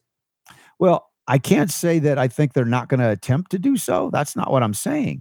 I just don't think that they'll succeed like they used to be able to. Like I think if they had done this way years ago, they would have had yeah. more success. Absolutely. Yeah, they they they they lost it and of course this is the the beauty of the 10th amendment this is nullification started in california specifically with weed cannabis they were focused more on thc but it rolled out to i don't know if it's half the states or more now that have various forms of legalization of uh, cannabis in various forms, and CBD yeah. is specific as well. No, you're right. And you're so, right. However, along with that, along yeah. with that, mm-hmm. several years ago, the FDA approved what? A pharmaceutical drug made of CBD oh, called Epidiolex, right? I mentioned that already. So, so here's the thing: they've already got their hands on it, and they've already that that has opened the door for them to do more with this. Now, in this particular article, you were you and I were kind of chuckling. Mhm. Uh, they're they're pointing out they're saying, well, you know, the reason why we're really taking a look at this is because we were really kind of concerned about the effect of CBD on fertility. yeah. Oh, I was. I was. Uh, we, we just don't again. know whether it's okay if I people think take I this. dropped an f bomb off the air with you on that one. You probably, I think you did. Uh, like, and- you care about fertility suddenly, and you didn't even analyze the COVID jabs for impact on fertility. Really, Right. FDA? No, disingenuous. Hmm. Yeah. yeah. People have been using CBD for how long? Uh, Yeah. you know, with cannabis, uh, and they're also concerned about uh, people taking it for an extended period of time that perhaps Mm-hmm. it might not be safe. So they're going to take a look at the available research that's out there. Wait a minute, hold on. What? A, yeah, What been you mean the research that you haven't allowed to take place Mhm. uh, that Or- you've got in the way of letting people do? Uh, because it's still or a the civil- research that has been done that violates their belief or their desire or their bias to show that CBD is somehow dangerous. right. Yeah. It's just like selenium, you know, go with all the science in the world to show selenium, the number one mineral to prevent and reverse cancer. Doesn't matter. We're not going to let you say it. Right. It's not the it's not the conclusion we want. So tell me about bias. We talked about bias at the opening of the show today, Super D, about the extreme bias against anybody bringing up the jab, for instance, as it relates to a cardiac event like we saw with the NFL player and and I don't lest anybody thinks that I I'm saying I'm accusing anybody uh, of jumping the gun for saying hey there may be something to do with the COVID jab. No, absolutely, there is likely. Even cardiologist Peter McCullough says you can't ignore it. But the point is when you automatically say you know or don't know, ooh, that that stretches credulity and of course violates certain scientific principles of investigation. Even though you can have a strong suspicion, there's nothing wrong with that. That's why we have hypotheses, right? Who will validate the fact that what we see in terms of COVID jab uh, adverse events, including cardiac events, can happen at any time in anybody that's gotten the jab, and maybe people who are just around people that have gotten the jab with the spike protein transmission and other things. Again, there's a lot that we'll consider, but I, I guess to the point of the opening of the show today, Super D, it's sort of like we were reacting, and you were as well, to the extreme polarization of all or none or none or all on both sides. Yeah. So I agree. Yes. screw the FDA. That's our conclusion. There you go. All right. Put it. Is that Mike? I don't want to drop the mic. I'll probably No, don't drop the mic. All right. So the next story I see here is about the the boosted those who have gotten COVID jab boosters. Uh, there's data showing that uh, those they're worse off. Basically, uh, the the more boosters you get, the worse off it gets. The worse you get. Cases, hospitalizations, and deaths, deaths among the boosted have been increasing since the booster shots were first introduced. And you remember my point about booster shots? They were basically the same shots, but they just called them boosters, with a few exceptions to that. Right. Uh, yeah. And I think in one, in one case, I forget which vaccine it was. In one Yeah. case, that vaccine it was like a half a dose or something. Yeah, they modified it and gave less. Yeah. But the point is, they sh- they didn't work the first time, so maybe the second, third, fourth, or fifth time. This is not smart. This has never been smart to, to assume that if it didn't work the first time, just do it again and again. That's what they call insanity. And of course, the unwillingness to look at the adverse events, right? Anything but the vaccines, ABV, that new virus is it's so disgusting that you know why anybody would trust anyone, scientific or not, doctor or not, that claims that it's anything but the vaccines. That's as bad, I would say worse than, but any anybody that says it's a hundred percent, you know, the vaccine causing every heart attack now that exists. And that's not a position I'm taking either. But you're you're probably closer to the truth than saying there is no way the vaccines had anything to do with it. You know what I'm saying? I think uh, yeah. Hey, the- unfortunately, there are a lot of people out there that are doing that. You know, Yeah. it's and, and I understand why, but it's it's it's it's wrong. yeah. You know, I mean, honestly, you, you can't you can't blame everything. Just Mhm. like we can't blame everything on COVID, and they try, and we criticize them for that too. You got to critically look at, at the situation, you know, and consider the fact that sometimes, yeah, people die. They do. Mm.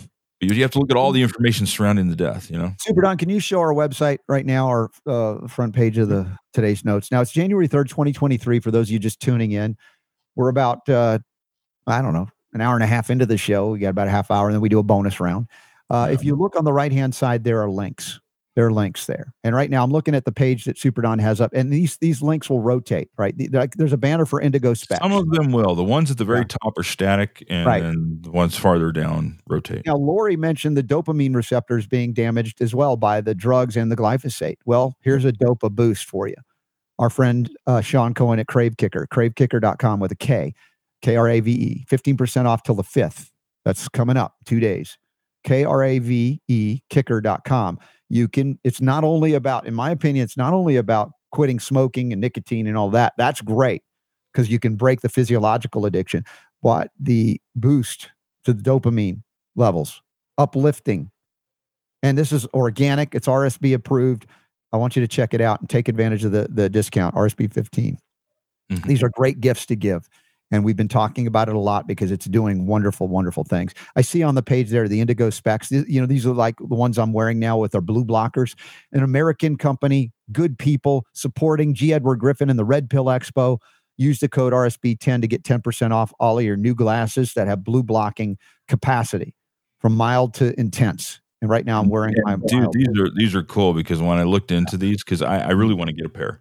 Yeah. Um, they have all these different styles, and you, they also uh, you can get reading glasses. So if you know if you use reading glasses like I do, which Mm-hmm. Yeah, is what I wear during the show. Yeah. you can get the power and and stuff like that. And it says here, and I have yet to verify this. I don't know if you have either, Mhm. but it looks like uh, for prescription glasses as well. You can upload your prescription. Yeah. Uh, and you can get these in a prescription. Uh, I did that. I did that, and they're amazing. I just went to a local optometrist, got my eyes updated, checked, and they measured. And I had the frames with me to do this. I think you might need to do that, um, Okay. and then send them back because they have to measure certain things that are unique to each pair of glasses where it, Right. where things fit. But I'm a complicated case because I've got astigmatism and I'm old, and so that that close up stuff is, uh, you know, all of that. Anyway, but they were great, and they've done great work, and they're an American company and doing uh, really. They're not sending out to China for this stuff, which I like. Now, I, do you see the Folium PX one? I do. Click on that. Dude, this is amazing. Yesterday, we showed a video of my mom dancing on New Year's Day with her, her, her friend Christo, who just turned 70. And nothing like my mom likes more than dancing. And she hasn't been able to dance in a couple of years. And it wasn't necessarily COVID related. She was dealing with some stuff that was a bit mysterious. And we've been working on her, getting her back. And, and man, she's been through the, the ringer the last couple of years. And she is so dynamic and and yet, "Ah, why don't you get dancing again, mom? And and she sent the video. It was up on uh, uh, Facebook yesterday. I saw it. We played it a little bit yesterday on the show. Now she's on Cardio Miracle, getting results. We added in the Folium PX from our friend Babry. This is, as I said, a, a Chernobyl level antioxidant system. And I, I want to talk more in depth about it, but I will just say this God bless you, Babry. Thank you for sending my mother the Folium PX, the three different formulas you have. She's been on them for, I don't know if it's been a month, but she she's already reported to me more energy, better sleep. Again, this is an extreme example of what my mom's been going through. She's 88, she's turning 89 on the 29th of January. Happy birthday in advance, mom. And I'm telling you, if this could help my mom through nothing else was really getting her back, you guys and gals got to consider, you know, antioxidants, as you know. And this is super powerful, the system that he's got there. And also a discount code RSB10, 10% off. Take advantage of that. And and Babry's a great guy, originally from uh, Tbilisi, Georgia area of uh, former Soviet Union, Israel, and now America, doing amazing work. And shout out, thank you, Babry, for helping my mom. She's amazing, doing so much well, so much better. And the fact that she hit the dance floor again, that's another miracle. In addition to Cardio Miracle, the Folium PX, F O L I U M P X.com. Please check that out. Uh, you see the commemorative uh, coins, the collectibles for Health Freedom, supporting the Robert Scott Bell Show. Those are still available, the commemorative silver rounds. Uh, we've got the Red Pill Expo. I know it says 2022, but he's still allowing uh, for registration for the uh, one in June of 2023. We don't know where it's going to be, but even if you can't make it, it's fully refundable. Take advantage of that. And as you scroll down, there's a whole lot of other good stuff you can get. I don't even know what I want to share with you besides how about I don't Well, know. there's this this here. We did have we had Robyn Openshaw on on Sunday. Oh yeah, join in before they run out of space. video master class. Yeah, Yeah. So that was fun on There's Sunday show. that. that. Yeah. all kinds of stuff here. Yeah. Well, Okay. including again upcoming events, uh, Trinity School of Natural Health, the next round of of uh, uh, topics that are teaching on are starting up soon. TrinitySchool.org. Of course, the Trinity Health Freedom Expo virtual is coming up in February. We have the uh, Warner's event coming up uh, just a couple of days. We'll be, be in Orlando. Uh, we've got the uh, Nashville event, which I'll be at for the Reawaken America tour. And then we've got Next Steps. Uh, Tia Severino we had on yesterday. I mean, there's so many good things happening, folks. I said, focus on the good, focus on the things that are uplifting and healing. There's so much more of that in reality, how powerful that is. But of course, they want you to be afraid. They want you to separate, divide, and be conquered. And I know you don't want that, do you? So uh, get together whenever you can, is all I'm saying. And uh, as these events happen, please find a way to make it there. And don't be the obstacle. What I mean by that is don't say I can't afford it, even if your bank account says you can't. If you need to be somewhere, just talk to God, however you do, pray, whatever. It's not God, give me the money to do this. It's like, good Lord, if if if you need me to be there to be of service or to receive help, I don't want to be the obstacle. So I don't know how to do it, but show me the way. Help me to see the way it makes it possible. And in that way, you are no longer a victim of your economic circumstances, but you're open to the gifts, the healing gifts of spirit that are always trying to be given unto you. And that we are the obstacle. We are our own worst enemy when it comes to that. If I have this belief, I'm not worthy, which is equivalent to saying I can't afford or I can't, right? That's the thing. Break that cycle. You talk about a great cycle to break in the new year, if that's a resolution for you, in addition to kicking smoking, for those of you that do that would be an amazing thing. Break that cycle of negative self talk and the belief that you're not worthy because you are. All right, uh, Nutritional Frontiers. Normally we would have uh, Jamie and Joe on from Nutritional Frontiers, but they're going to join me at the event live in Orlando. So we'll have a lot of fun locally there with them. And uh, CBDNF.com, nutritionalfrontiers.com, RSB15 to get 15% off all of the wonderful products that they have. So validated, so wonderful. Now, one of my favorite topics here is diabetes over the years. It's because we know what to do for it. We know how to reverse it, not just treat it. Particularly type 2. We know type 1 is is problematic, but I think that coming back to the cardio miracle as it relates to uh, regenerative events anywhere in the body, any organ or system, we need to have the vasculature restored. Nitric oxide can help to do that. So look to cardio miracle. But specific to the mineral discussion, I want to get into this for the new folks here in 2023. The headline reads over at Fox News Type 2 diabetes. Study predicts startling rise of the condition among America's young people. The CDC says these figures are a wake up call, but that same CDC will not do anything to promote the use of one key mineral that is most grossly deficient in any time uh, the manifestation of what's called type 2 diabetes rears its ugly uh, sugar dysregulation head. Okay. This is so important and it's so simple to correct. Now, the study is projections of type 1 and type 2 diabetes burden in U.S. population age under 20 through 2060, the Search for Diabetes in Youth study, published in the journal Diabetes Care, December 29th of 2022. And uh, the predictions are horrific, as you might imagine. I won't even have to go into that. But I want to go into a couple of uh, uh, statements in this article as we scroll down through it that are stunning that they would get away with this the lies, the deception. Uh, one of the statements here is by De- Director uh, Deborah Houry. She's CDC Acting Principal Deputy Director Deborah Houry or Houry. She's an MD and a Master of Public Health. She said this study further highlights the importance of continuing efforts to prevent and manage chronic diseases. Manage. Why? Why would the entirety of the CDC, you know, supposedly looking out for you, along with the FDA, be about managing. They do use the word prevent, but what do they mean by prevention? Is it getting you on metformin at an earlier age? What do they really mean by prevention? Is there any discussion of specific mineral supplementation other than lip service to, well, eat better and exercise? But they never define what eat better and exercise is unless it's avoid cholesterol and don't eat red meat.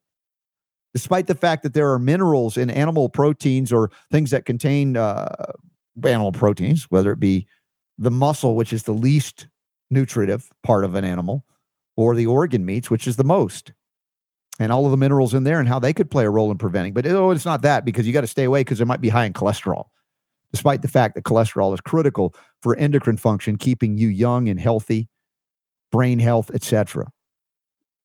I don't digress. I just kind of depart from just the diabetes discussion momentarily. They go into type 1 and they say there is no known cause. How many decades have they been studying type 1 diabetes and its rise? And they say, we don't know what it is. And if I were to say, hey, maybe look at the autoimmune response following childhood vaccinations or vaccinations at any age, and they'll go, oh, we know it's not that. Once again, morons. We know it's, we don't know what it is, but we know it's not that. How do you know it's not that? Because it can't be that.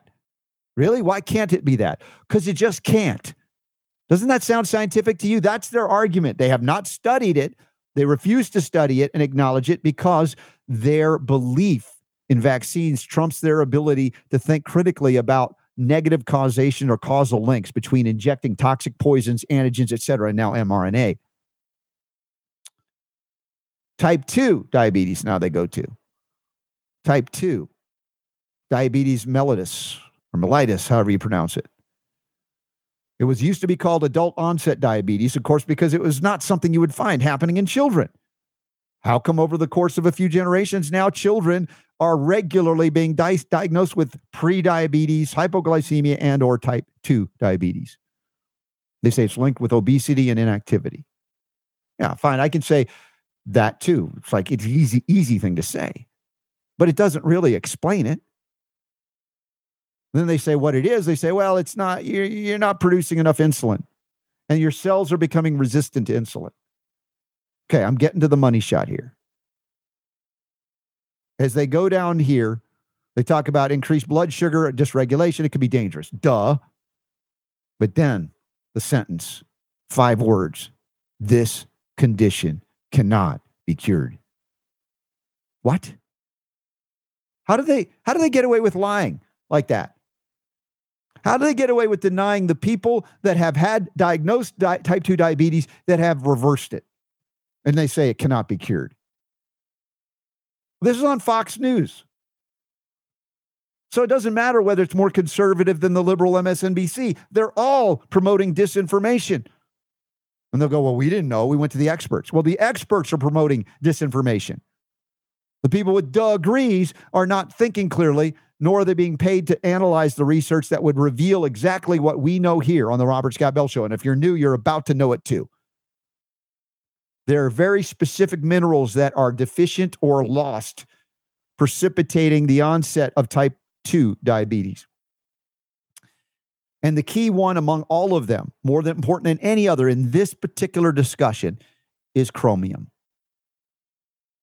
Now, for longtime listeners of the show, you know this is not new news to you, but I, I, acknowledge there are new people joining the Robert Scott Bell Show audience every day, and you're welcome. The water's warm and it's rife with the minerals you need. Now, in Unlock the Power to Heal, thanks to our dearly departed friend Chris Barr, not a, Doc, we included information on this particular mineral, chromium, and what it does. And I, from time to time, I love to just give you this analogy. It's better than point of foci that Super Don doesn't like.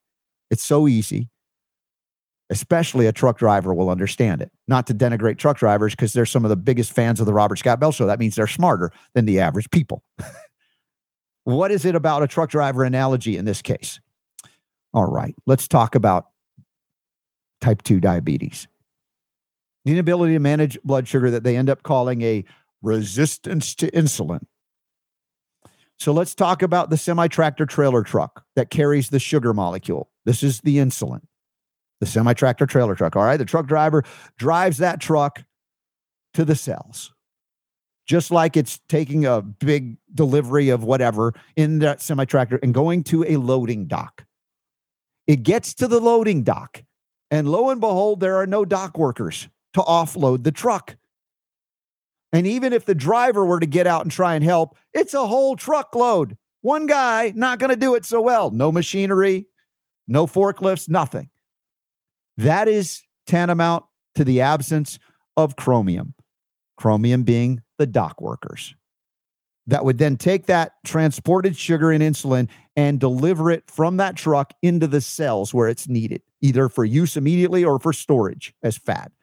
And the reverse is also true.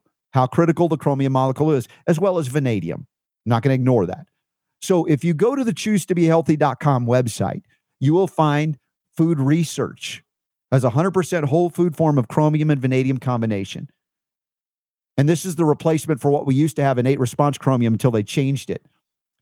And it's not as pure and clean and, and, and organic and whole food as we would like. That's why we're using the food research brand. And if you got that Super Don, you can show it up on screen. This is the difference maker. It's not insulin resistance, it's a lack of dock workers to offload the sugar in the insulin. Glucose sugar balance is the name of it. Food research. You can get that at choosetobehealthy.com. Use the code RSB5 to get the discount. Now, I'm not saying that the only mineral in the, that's important in the world is chromium, but the point is specific to this discussion. If we ignore chromium's role here, we're missing everything, and we're going to go, well, let's take a drug to manage it. And then they go manage, manage, and you can never cure it because they never acknowledge the deficiency that exists that precipitates it, that makes it inevitable. And yes, the replenishment of the right form because you can get dietary supplements right now in a health food store, not choose to be healthy.com, but in a health food store that carries chromium picolinate which is crap, cellular crap, poop. Talk about poop that they repurpose and bind to chromium, picolinic acid. And that is cellular waste. That is not going to work. That is not going to reverse type 2 diabetes, nor is chromium chloride or chromium polynicotinate. The wrong form will not work. The whole food form, 100 micrograms, three to four times daily, depending on your starting point. And you will see the miracles of well, you'll prove the FDA the liars that they are, or this are the author of this article, the liars they are saying that you can't cure or reverse type 2 diabetes. You certainly can. So y'all do that if you want. I think that'd be a good thing, don't you? No more drugs, no more managing disease. Unload it by replenishing the minerals that are lost, that were not there to begin with, and have been depleted further via the exposure to glyphosate, as we talked about, and other things. All right, Super Don. Anything else you want to add to the uh, IB? No, I, I want to get to IBD next because there's an interesting article on that. But any more on the uh, nope. slash IBD? Nope. Moving on. Oh, listen to this. This is my last of my uh, my tea from this morning. Oh, nice. Thank you for that. Drinking that, slurping that through my bombilla. You know, that's why I like the, the loose tea. Anyway, so uh, let's go to the uh, Natural Blaze article here. I think it's based on um, some published re- research. Here's the headline IBD treatment with no medication. A healthy lifestyle may prevent up to 60% of cases. Well, I would say it'd be closer to 100% of cases. I mean, it's rare that you have an IBD, irritable bowel, if it weren't for poor lifestyle choices, eating glyphosate infested foods, exposure to heavy metals, you know, other pesticides, deficiencies of the connective tissue minerals like silicon, and copper. For years and years and years, we've been talking about the silver aloe gut recovery protocol, which doesn't involve any drugs. I've talked to you about going into a naturopathic college, the oldest one in the United States, and speaking at one of their gastroenterology conferences. These are licensed NDs going through the oldest naturopathic college in the nation and I was invited as the only homeopath to speak at that particular conference. This is some like eight or nine years ago now, at least. And how disappointing it was to learn that naturopaths, even, well, the older graduates, if you will, that had been graduated in practice for decades in some cases. Every one of the protocols revealed for dealing with IBD, IBS, other things like of gastrointestinal inflammatory diseases, bowel diseases. Every one of them involved various medications, drugs, whether they be antibiotics or prednisone, steroid hormones. Of all the, the doctors that were presenting that day at that conference on gastroenterology, I was the only one that had remedied it with zero medications, no drugs at all, which tells you how far naturopathy has strayed from its original purpose and intent when you go through these allopathic naturopathic schools. Now, Granted, you will learn a little bit more than the pharmaceutical, full on allopathic medical schools, but you'll still be licensed to shoot people up with vaccines and, and, and diagnose and, and treat infection with antibiotics, which is evidence of a failure. Yes, I said that. Evidence of a failure as a physician to properly correct the microbiome and the immune system of the patient to be able to overcome infection without chemotherapy. Chemo. Antibiotics are chemo. And so, this article, IBD treatment with no medication, a healthy lifestyle may prevent up to 60% of the cases. Well, duh, at least that, in my opinion, my experience. I haven't had to resort to these drugs to help people, much less myself, even though I was on drugs for many years being raised pharmaceutically. The condition has increasingly become more of a health concern in recent years. With that in mind, a team of researchers pulled data from the nurses' health safety uh, and the health professionals' follow up study to determine how healthy lifestyle may prevent it altogether. They talk about um, modifying your risk factors. Um, know, it's a de- it's a decent study, but I don't think it goes specific enough. Interestingly enough, the team found that 346 cases of Crohn's disease and 456 cases of ulcerative colitis emerged in this study about what they were on. And um, let's see, did a lower score, 43% could have prevented based on changes. Oh, this was the big money shot. They also found that maintaining a healthy lifestyle could have prevented 61% of Crohn's disease cases and 42% of ulcerative colitis cases. Now, we would be more clear to define a healthy lifestyle means organic, clean, quality food, non GMO food, would include mineral supplementation, whole food variety, if you will, would include things like Cardio Miracle for enhanced circulation, nitric oxide production, would include, yes, exercise, would include hydration with clean water, preferably hydrogen water, like the Echo Water systems. And if you have these inflammatory bowel diseases, to deliver things to the areas in need that restore integrity to the connective tissue, including supplementing the minerals I mentioned, bringing silver, now copper, into the area for regeneration. It's amazing what can be done. and to eradicate the dysbiotic microorganisms that grow out of sorts because you have relied on antibiotics and other toxic poisons, drugs, or you drink fluoridated and chlorinated water and you don't filter that stuff out. Which has to be done. Has to be done. So, good news is they're actually uh, on the right track. That it doesn't take drugs to uh, cure, which can't to manage it best. But remember, they manage those inflammatory bowel diseases until they resection your bowel and, and give you a colostomy bag to wear, including young people like teenagers. IBD treatment with no medication, healthy lifestyle may present up to six, prevent up to 60% of those cases. How many times you having a bowel movement, doctor? You got some work to do. I'll be speaking about this and more at the uh, event that t- Doctors Terry and Stu Warner are hosting in Orlando this week, Thursday, Friday, Saturday, Sunday, 5th through the 8th of January. All right, final story of the day. Short people got no reason. Oh man, I'm in trouble. I sang a Randy Newman song. Uh, the New York Times is attacking heightism. it's it's calling that we must, tall people of the world must mate with short people to save the earth. I'm not, this is not the Babylon Bee, is it? It's Breitbart is reporting this. There's an actual writer, a Sunday essay titled, There Has Never Been a Better Time to Be Short, written by Mara Altman. This sounds like a woman who is just disastrously imbalanced about her height or the height of her children and hates tall people and I don't know, Super Don, what we have time to cover in this thing, but you read it and you're just laughing, you'll cry. Basically, um, yeah, the impression I got was that her kids probably got bullied in school for being short. Yeah. And so she decided to write an article.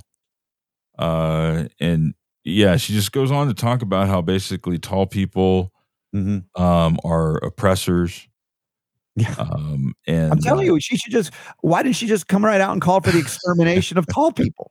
Well, she, in a way, she almost does. She's she's saying that uh, you know uh, short uh, people are better mm-hmm. for the planet.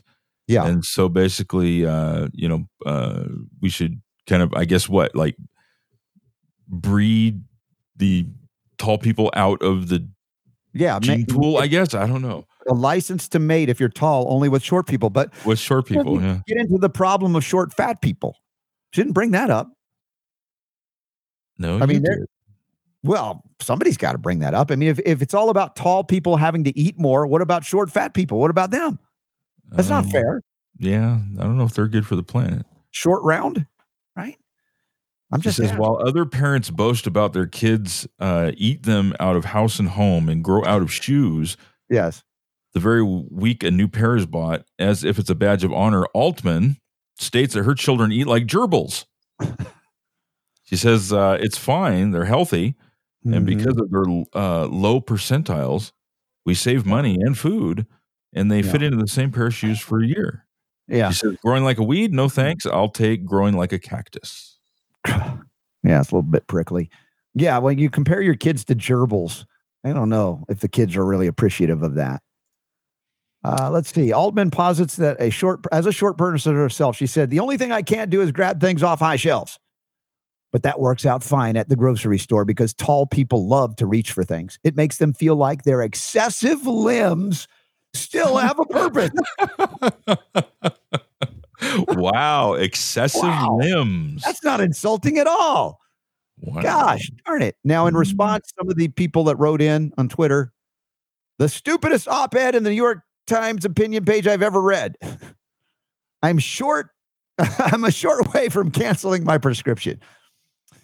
Uh, let's see. Here's an, a New York Times op ed complaining not unreasonably against prejudice and discrimination against the short. But being in a New York Times op ed, it doesn't dare criticize the prime practitioners of heightism women in the dating market. Oh, that's interesting because women often like to date taller men. And there's some some tall women too. So What do we do about tall women? Dude, I'm telling you. And then the, we uh, we we we employ them at the grocery stores to reach the tall cans for the short people. wow. All right. Uh. Well, we've got a lot more to do, but we're out of time. We got a bonus round coming up. If you want to stick around 60 seconds from now, or if you're on the podcast, it's a blip. But I thank you for being here. Please sign up to become part of the newsletter, right? It's the newsletter Super Don It puts is a out. One thing- newsletter. Uh, we didn't uh, the poll question of the day we want to get to, but text RSB to 22828 and you can be part of the newsletter. And uh, also the Patreon support crew as well. We're going to do, I think we're going to try for a Saturday. Hopefully we can do that for this month because we did a weeknight uh, for our last AMA of the year 2022. So we'll see what we can do to coordinate that. But uh, I would just urge you, if you don't already, get the newsletter. It's a lot of great stuff Super Don's putting out there. We'll, we'll talk about the poll question of the day and uh, yesterday's results as well. We didn't cover that yet. And I thank uh, uh, Laurie for being on, Laurie Gagan for being on today. And we'll look forward to having the uh, Nutritional Frontiers crew on when we're together in Florida and Orlando in the next couple of days. So thank you for being here. We'll check out what's going on in the chat room momentarily because the power to heal is yours.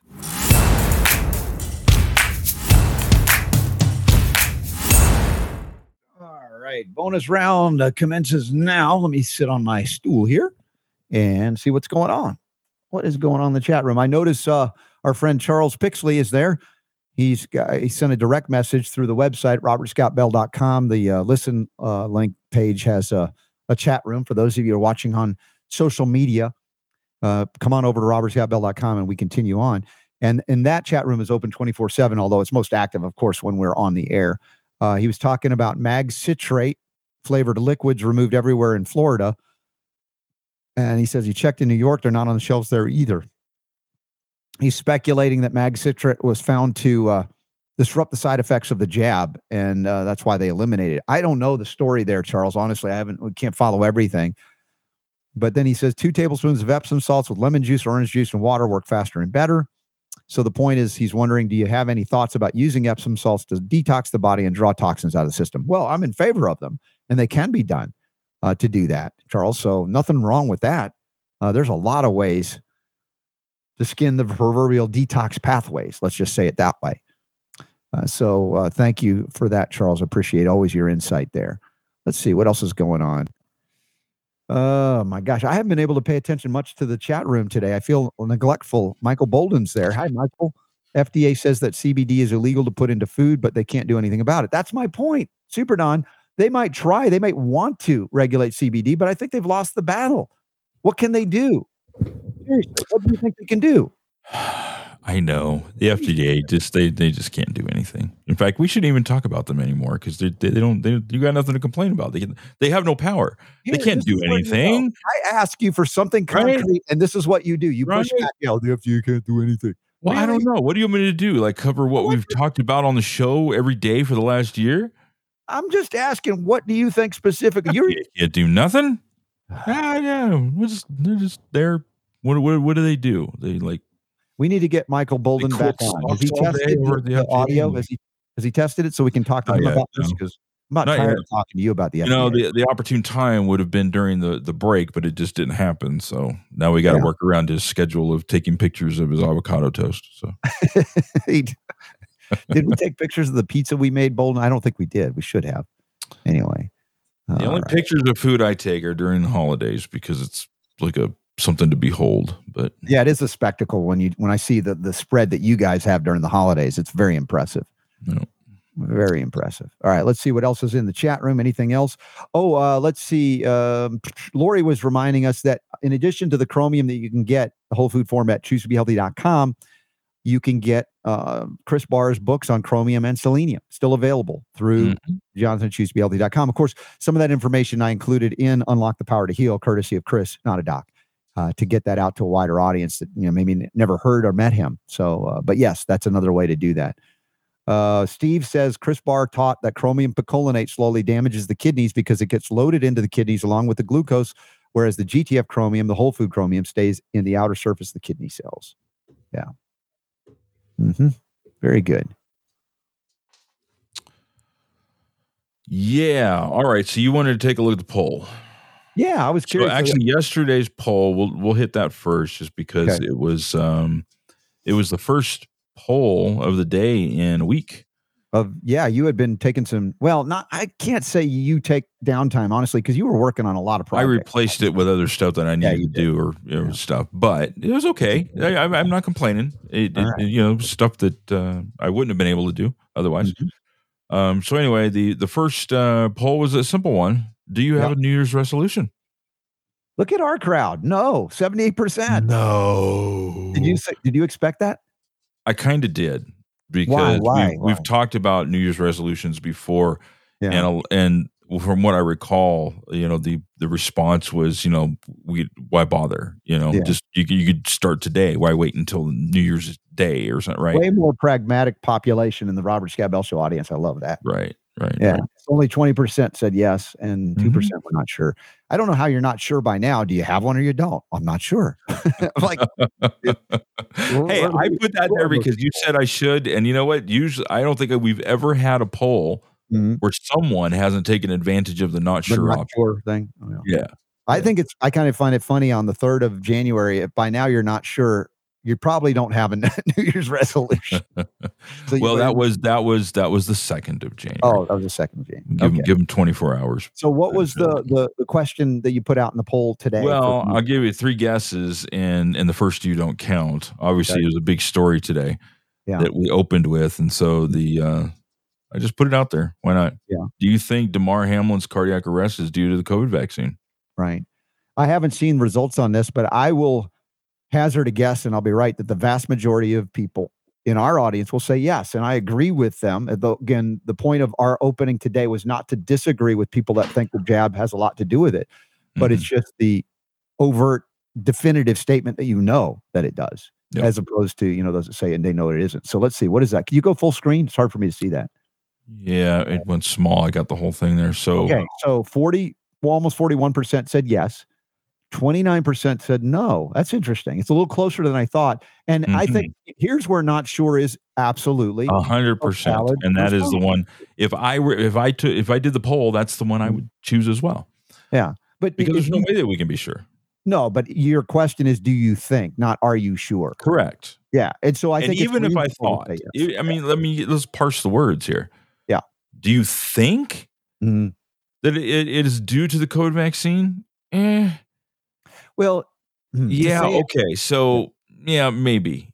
if you had said, do you think it's caused only by the COVID vaccine, then you probably get a lot more not sure Correct. or no. But to say that it's contributing, I would say it's very reasonable for those of us in this audience. to say, tomorrow's poll, because I think this this Damar uh, Hamlin story is going to have some legs on it for a few days here. Yeah. Um, as everybody's waiting to see, and hopefully he's okay. Yeah. You know, the thing I'm concerned about is um, when you when you've had CPR for nine minutes. Mhm. I believe I was reading. In fact, I think it was even the Steve Kirsch article. He was saying that once you hit 10 minutes, they consider you dead. Yeah. Um, and while you may have kept the heart beating, he wasn't breathing for nine minutes. Yeah. So the the possibility of there being some permanent damage there is pretty high. I think after nine minutes of CPR, I, Yeah. but we don't know. I, I'm speculating like everybody else when I make Sure. that statement. So I, I'm just guessing. Uh, Mhm. But uh, I think the next poll Mhm. I'll, I'll throw out there tomorrow will be: Do you think it's possible that his cardiac arrest was not due to the vaccine? Hmm. I'd be interested to see what those numbers look like compared to. You know what my response would be? What? If it was found that he wasn't vaccinated, then I would agree with that. No, that's not the question though. I know, but that uh, that's me playing. because is, let me ask you this is it possible see Mhm. and this that's that's the key word Yeah. is it possible i feel like we're like i'm i'm i'm uh, I'm, I'm doing a trial beyond a shadow Yeah. of a doubt right uh Yeah. is it is it possible that someone could get vaccine Mhm. and have a heart attack and have it not be due to the vaccine I don't think it's plausible, but it is possible. that's not the word i use though right All right. Yes. All right thank you Mhm. so some of these polls have have zero relevance to anything in the world, and we have, need to have those sometimes. But some of them, you know, it, it makes you think. It challenges you. Yeah. Right. Yeah. Stupid question, Cleo. I love that. Stupid question. I think he was referring to you or me. Uh, the question. I hope. Don't know. It was a I hope it was the question, not not Right. not, a, not a personal. Uh, Yeah, some of those I've agreed with with Cleo on when I've said, "Really, you had to ask that question?" You're like, yeah. "Yeah, you're not the one coming up with it. I know." All right, hit the chest, knock the blood out of the heart. Yeah, look said the plausibility and the reality of that specific hit. You cannot say it had nothing to Yeah. do with it. talk to the 30 some odd people every year that have been uh, recorded uh, that experience that Mhm. you know? I mean yeah guess what? For them yeah yeah it's real. So Yeah. but listen it's like everything else. We won't know the details for for you know some time here just like anything that happens.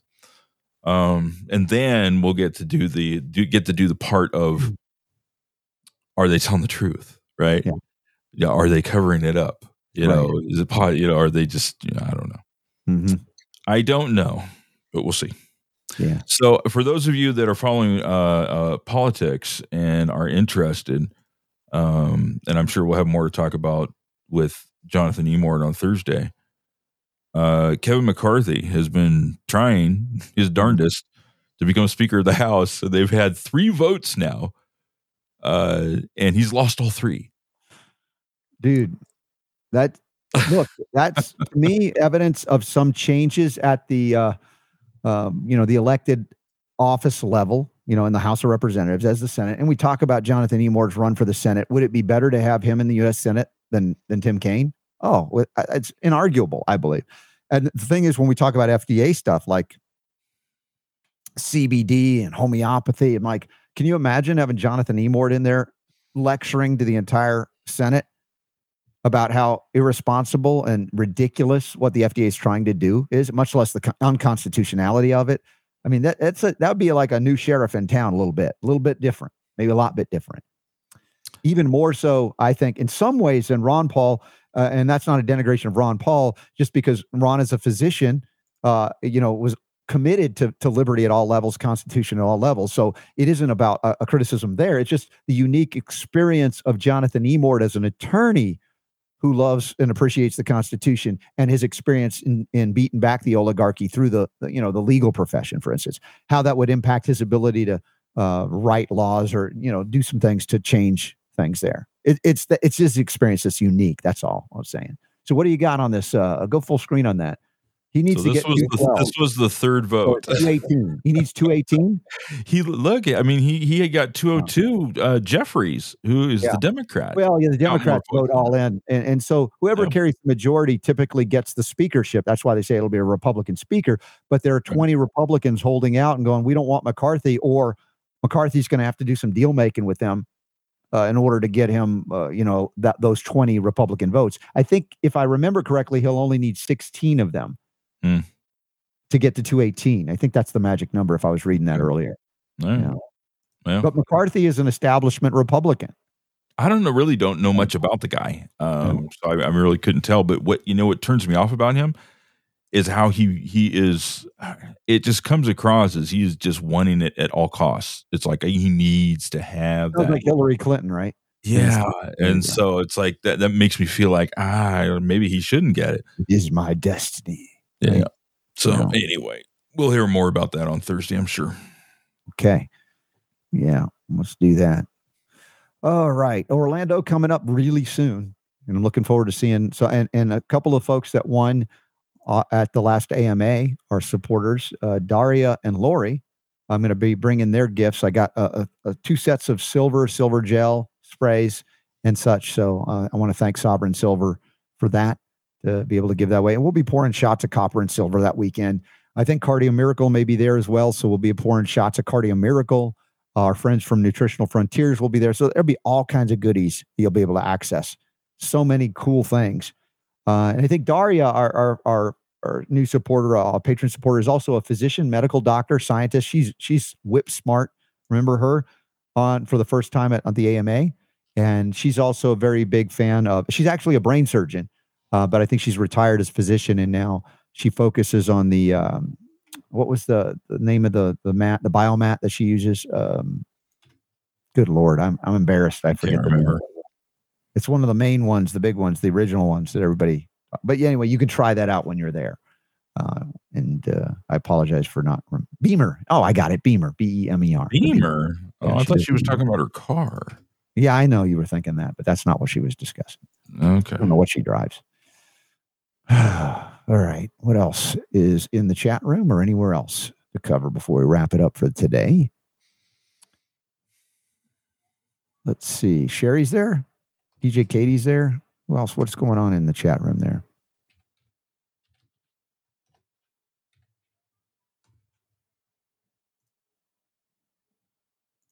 Oh, Facebook page invites and stuff. Okay. There, yeah, the not a nurse and not a doc page. Uh, when you want to go further into some of the protocols that Chris had set up, it's still available through Facebook, and I hope it always will be. But the not a nurse and not a doc page, and you have to be added, I believe. It's whole food focused. So let's see. Oh, uh, going back on some some chat room stuff for Michael Bolden on the CBD issue. About I was asking, what can the FDA do? Can they regulate it now? It's out of the bag, you know, out of the bottle. They can and they can't. If enough people just keep buying and consuming CBD, the FDA can't stop them. So it's really up to the fortitude of the people. That's why I agree, Super D. What's different about the FDA regulatory structure is it always had the capacity to bully everybody into compliance. But on the issue of cannabis slash CBD, their bullying tactics, their fear tactics are, are it's too late. That's what's different. That's never been the case for FDA in the past, where they had the bully pulpit to regulate based on the fear of the people, the willingness to comply. And that's no longer the case with this particular ingredient. That's why I- asked you, not jokingly, but seriously, if you can come up with something you think they could achieve regulatory wise, I'd be open to hearing. It it wasn't me being really mad at you. It's just asking, it's like, I'm just trying to think, what could they do? And I'm not sure what, unless the people, as Michael Bolden points out, would comply. And I don't think they will anymore on this issue. We'll see. Okay. We will see. You know, um, I remember years ago, Mm-hmm. and we covered this on the show. There used to be this product out on the uh, market, Mm-hmm. and it was called Primatene Mist. Remember that? Yes. And it was the only over the counter product out there that people could get for asthma that didn't require a prescription. Yeah. Uh, somebody somewhere up in the government didn't like the fact that it was on the market and people Mhm. could get it without a prescription. And so they came up with some cuckoo thing about it having CFCs in it Right. and it was uh, destroying the ozone layer. Yeah. All of the people using primatene mist for causing climate change or global warming or what. This was Like years ago. people. It was it was like uh, I remember. 2011, I think. Yeah. Um, yeah. And so what did they do? Mm-hmm. Did all of the people that were uh, using Primatene Mist for asthma, did the fact that they were all using it, did that keep the FDA from being able to pull it off the market and make it illegal? No, they got screwed, but I think it's a bad example. I get where you're going with it. I, I just don't think they're going to be able to convince the world that CBD is causing. I, I'm going to do, what I'm going to say is, I'm not going to compare Primatene Okay. Mist to CBD as far as the amount of consumption that takes place. Yes. But I'm going to say that when the FDA or somebody along the way decides that they want to take something off the market, they're going to try and figure out a way to do it. And I'm not going to put it past them that if they, let's say, let's just let's just Mhm. play devil's advocate here, right? Let, let's let's let's create some kind of uh, a script. Mm-hmm.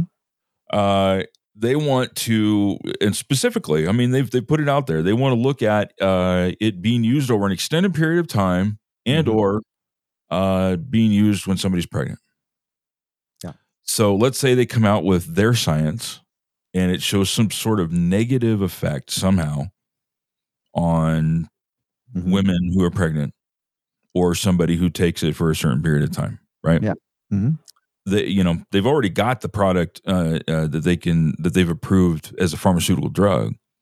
So it's it's not like it's not like uh, you know they're, they're not looking at it and going, hey, you know, we've got the solution to the problem, right? Take Epidiolex instead. Is it possible that they could do some damage to that, right, in a, in a regulatory way, as far as it being something that people can just freely use and, and stuff, i- if on a federal basis? Yeah. Well, the, Uh, it's if already was banned on a federal they- basis. So, what are you talking about? It's already technically not legal on a federal basis. So, CBD. yeah. So, what what are they going to Well, do? except, except except you've got what the, the the situation with the Farm Act, right? yeah. So I, all I'm saying is is that you know uh, if you just want to go, ah, they can't do anything about it. That's fine. Maybe you're right. But when I see this, this is a, a red flag for me, and it's Sure. on the radar, and I think it's something They're we need to pay it. attention to Yeah. because they have been jonesing To do so, yeah. to do so for Just like for time. decades, they want to target homeopathy, which they're trying Mm-hmm. incrementally. And you might be right. The incremental approach, if we don't have a, an Emord in the Senate. Here's and you know, the thing is, Mitch McConnell, as much as we are not fans of Mitch McConnell Mhm. on cannabis, specifically CBD, he's been a champion. Oh, If it yeah. weren't for Mitch McConnell, you know, the FDA might succeed. I'm just that's just one name that's unusual. People go, well, Mitch McConnell, we're not big fans of him, but on this particular issue, he's been lobbied heavily enough where he's all in, and a number of other Republicans too. So it, it's not going to be as easy for the FDA to get away with it because there's a lot of people in Congress and the Senate They're going, uh-uh, hands off of this FDA. So Mhm. that's also different. That in in terms of Primatene Mist, you didn't have many senators or any ho- ho- reps going, "Oh no, we've got to save Primatene Mist." Right. That's And Bolden makes a point there. He's and and you know, you were right. CBD is still illegal in food after Yeah. the Farm Act. So, you know, mm-hmm. there's there's so many like little landmines that are still out there. And I get the whole, you know, well, nullification. And I, yeah, I'm, I'm totally behind that in principle, right? yes, yes. But does the FDA have the ability Mhm. to do a uh, you know to an end around somewhere somehow with all these Mm-hmm. these things that are going on that they could uh, make things difficult for people of course they do Yeah. you know look at what they did and look we don't agree with smoking but you know they've they've gone after flavored cigarettes and they're trying to go after menthol cigarettes and stuff like that you know they have the ability if they have enough time Mhm. you know, uh, and they can get enough of their science to back it, they can um, ha- have a negative impact on things. And so, you know, what what's the solution? Get involved, pay attention. You know, when when these uh, there's a lot of good cannabis uh, organizations out there Mhm. that are working. You know, NORML is one of them. Yeah. uh, they've been around forever, and so you know you might want to get involved. You know, follow what they're they're they're reporting on. You know, get involved, do the letter thing to the Congress people and and stuff like that because you know I think when you when you get complacent, that's when bad things happen. Sure. You know. Yeah. No, I'm not going to argue that. Okay. But anyway, good discussion. Bonus round. This is a gravity fed bonus round. Pretty intense stuff. And Like a Berkey water filter. Yeah. very good. Let's see. Anything else we want to cover today? Any other announcements, breaking news, any updates on the football player today uh, since we've gone on the air a couple hours I ago? haven't I haven't seen anything um, yet. The family put out a uh, statement this morning, um, just asking for people to pray and, Mhm. and uh, you know support the family. And Yeah. um, there's a lot of debate going on in the media, you know, about you know the whole you know what people talking about vaccines and all that kind of Mhm. stuff. But the dust is going to settle. Hopefully, he's going to end up being okay. Mhm. Um, and then we'll we'll know. You know, they're going to have to do some. They, I'm sure they must. There's the thing is they must know something at this point. They just haven't released it yet, Yeah. um, for whatever reason. You know, the most surprising thing to me about this whole thing is that it hadn't happened already. that it took this long for something like you knew inevitably. I knew eventually this is going to be front and center. They're not going to be able to hide it. There's too many people, and it's going to happen in a public forum like this. And now the questions are going to be raised. And as we saw in that poll question, I was even stunned by that. How many percentage wise of people, including Democrats, now thinking, "Yep, there's some harm coming from these jabs." That was even shocking for me to see in that poll from a Rasmussen poll. Yeah. So so, all right.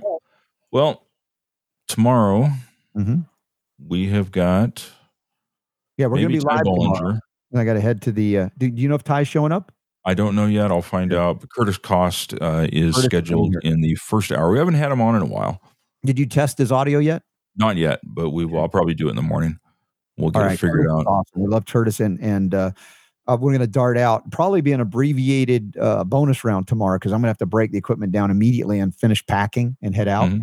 And, um, but then I'm excited. You know, I'm going to be in Florida on Thursday, Friday, Saturday, Sunday, and doing shows and interviews and lectures. Which, in fact, after the show today, I've got to work on my PowerPoint and get the information for the CMEs that they need. So I'm not done working, nor are you, Super D. I know lots more to do. So thank you all for being here.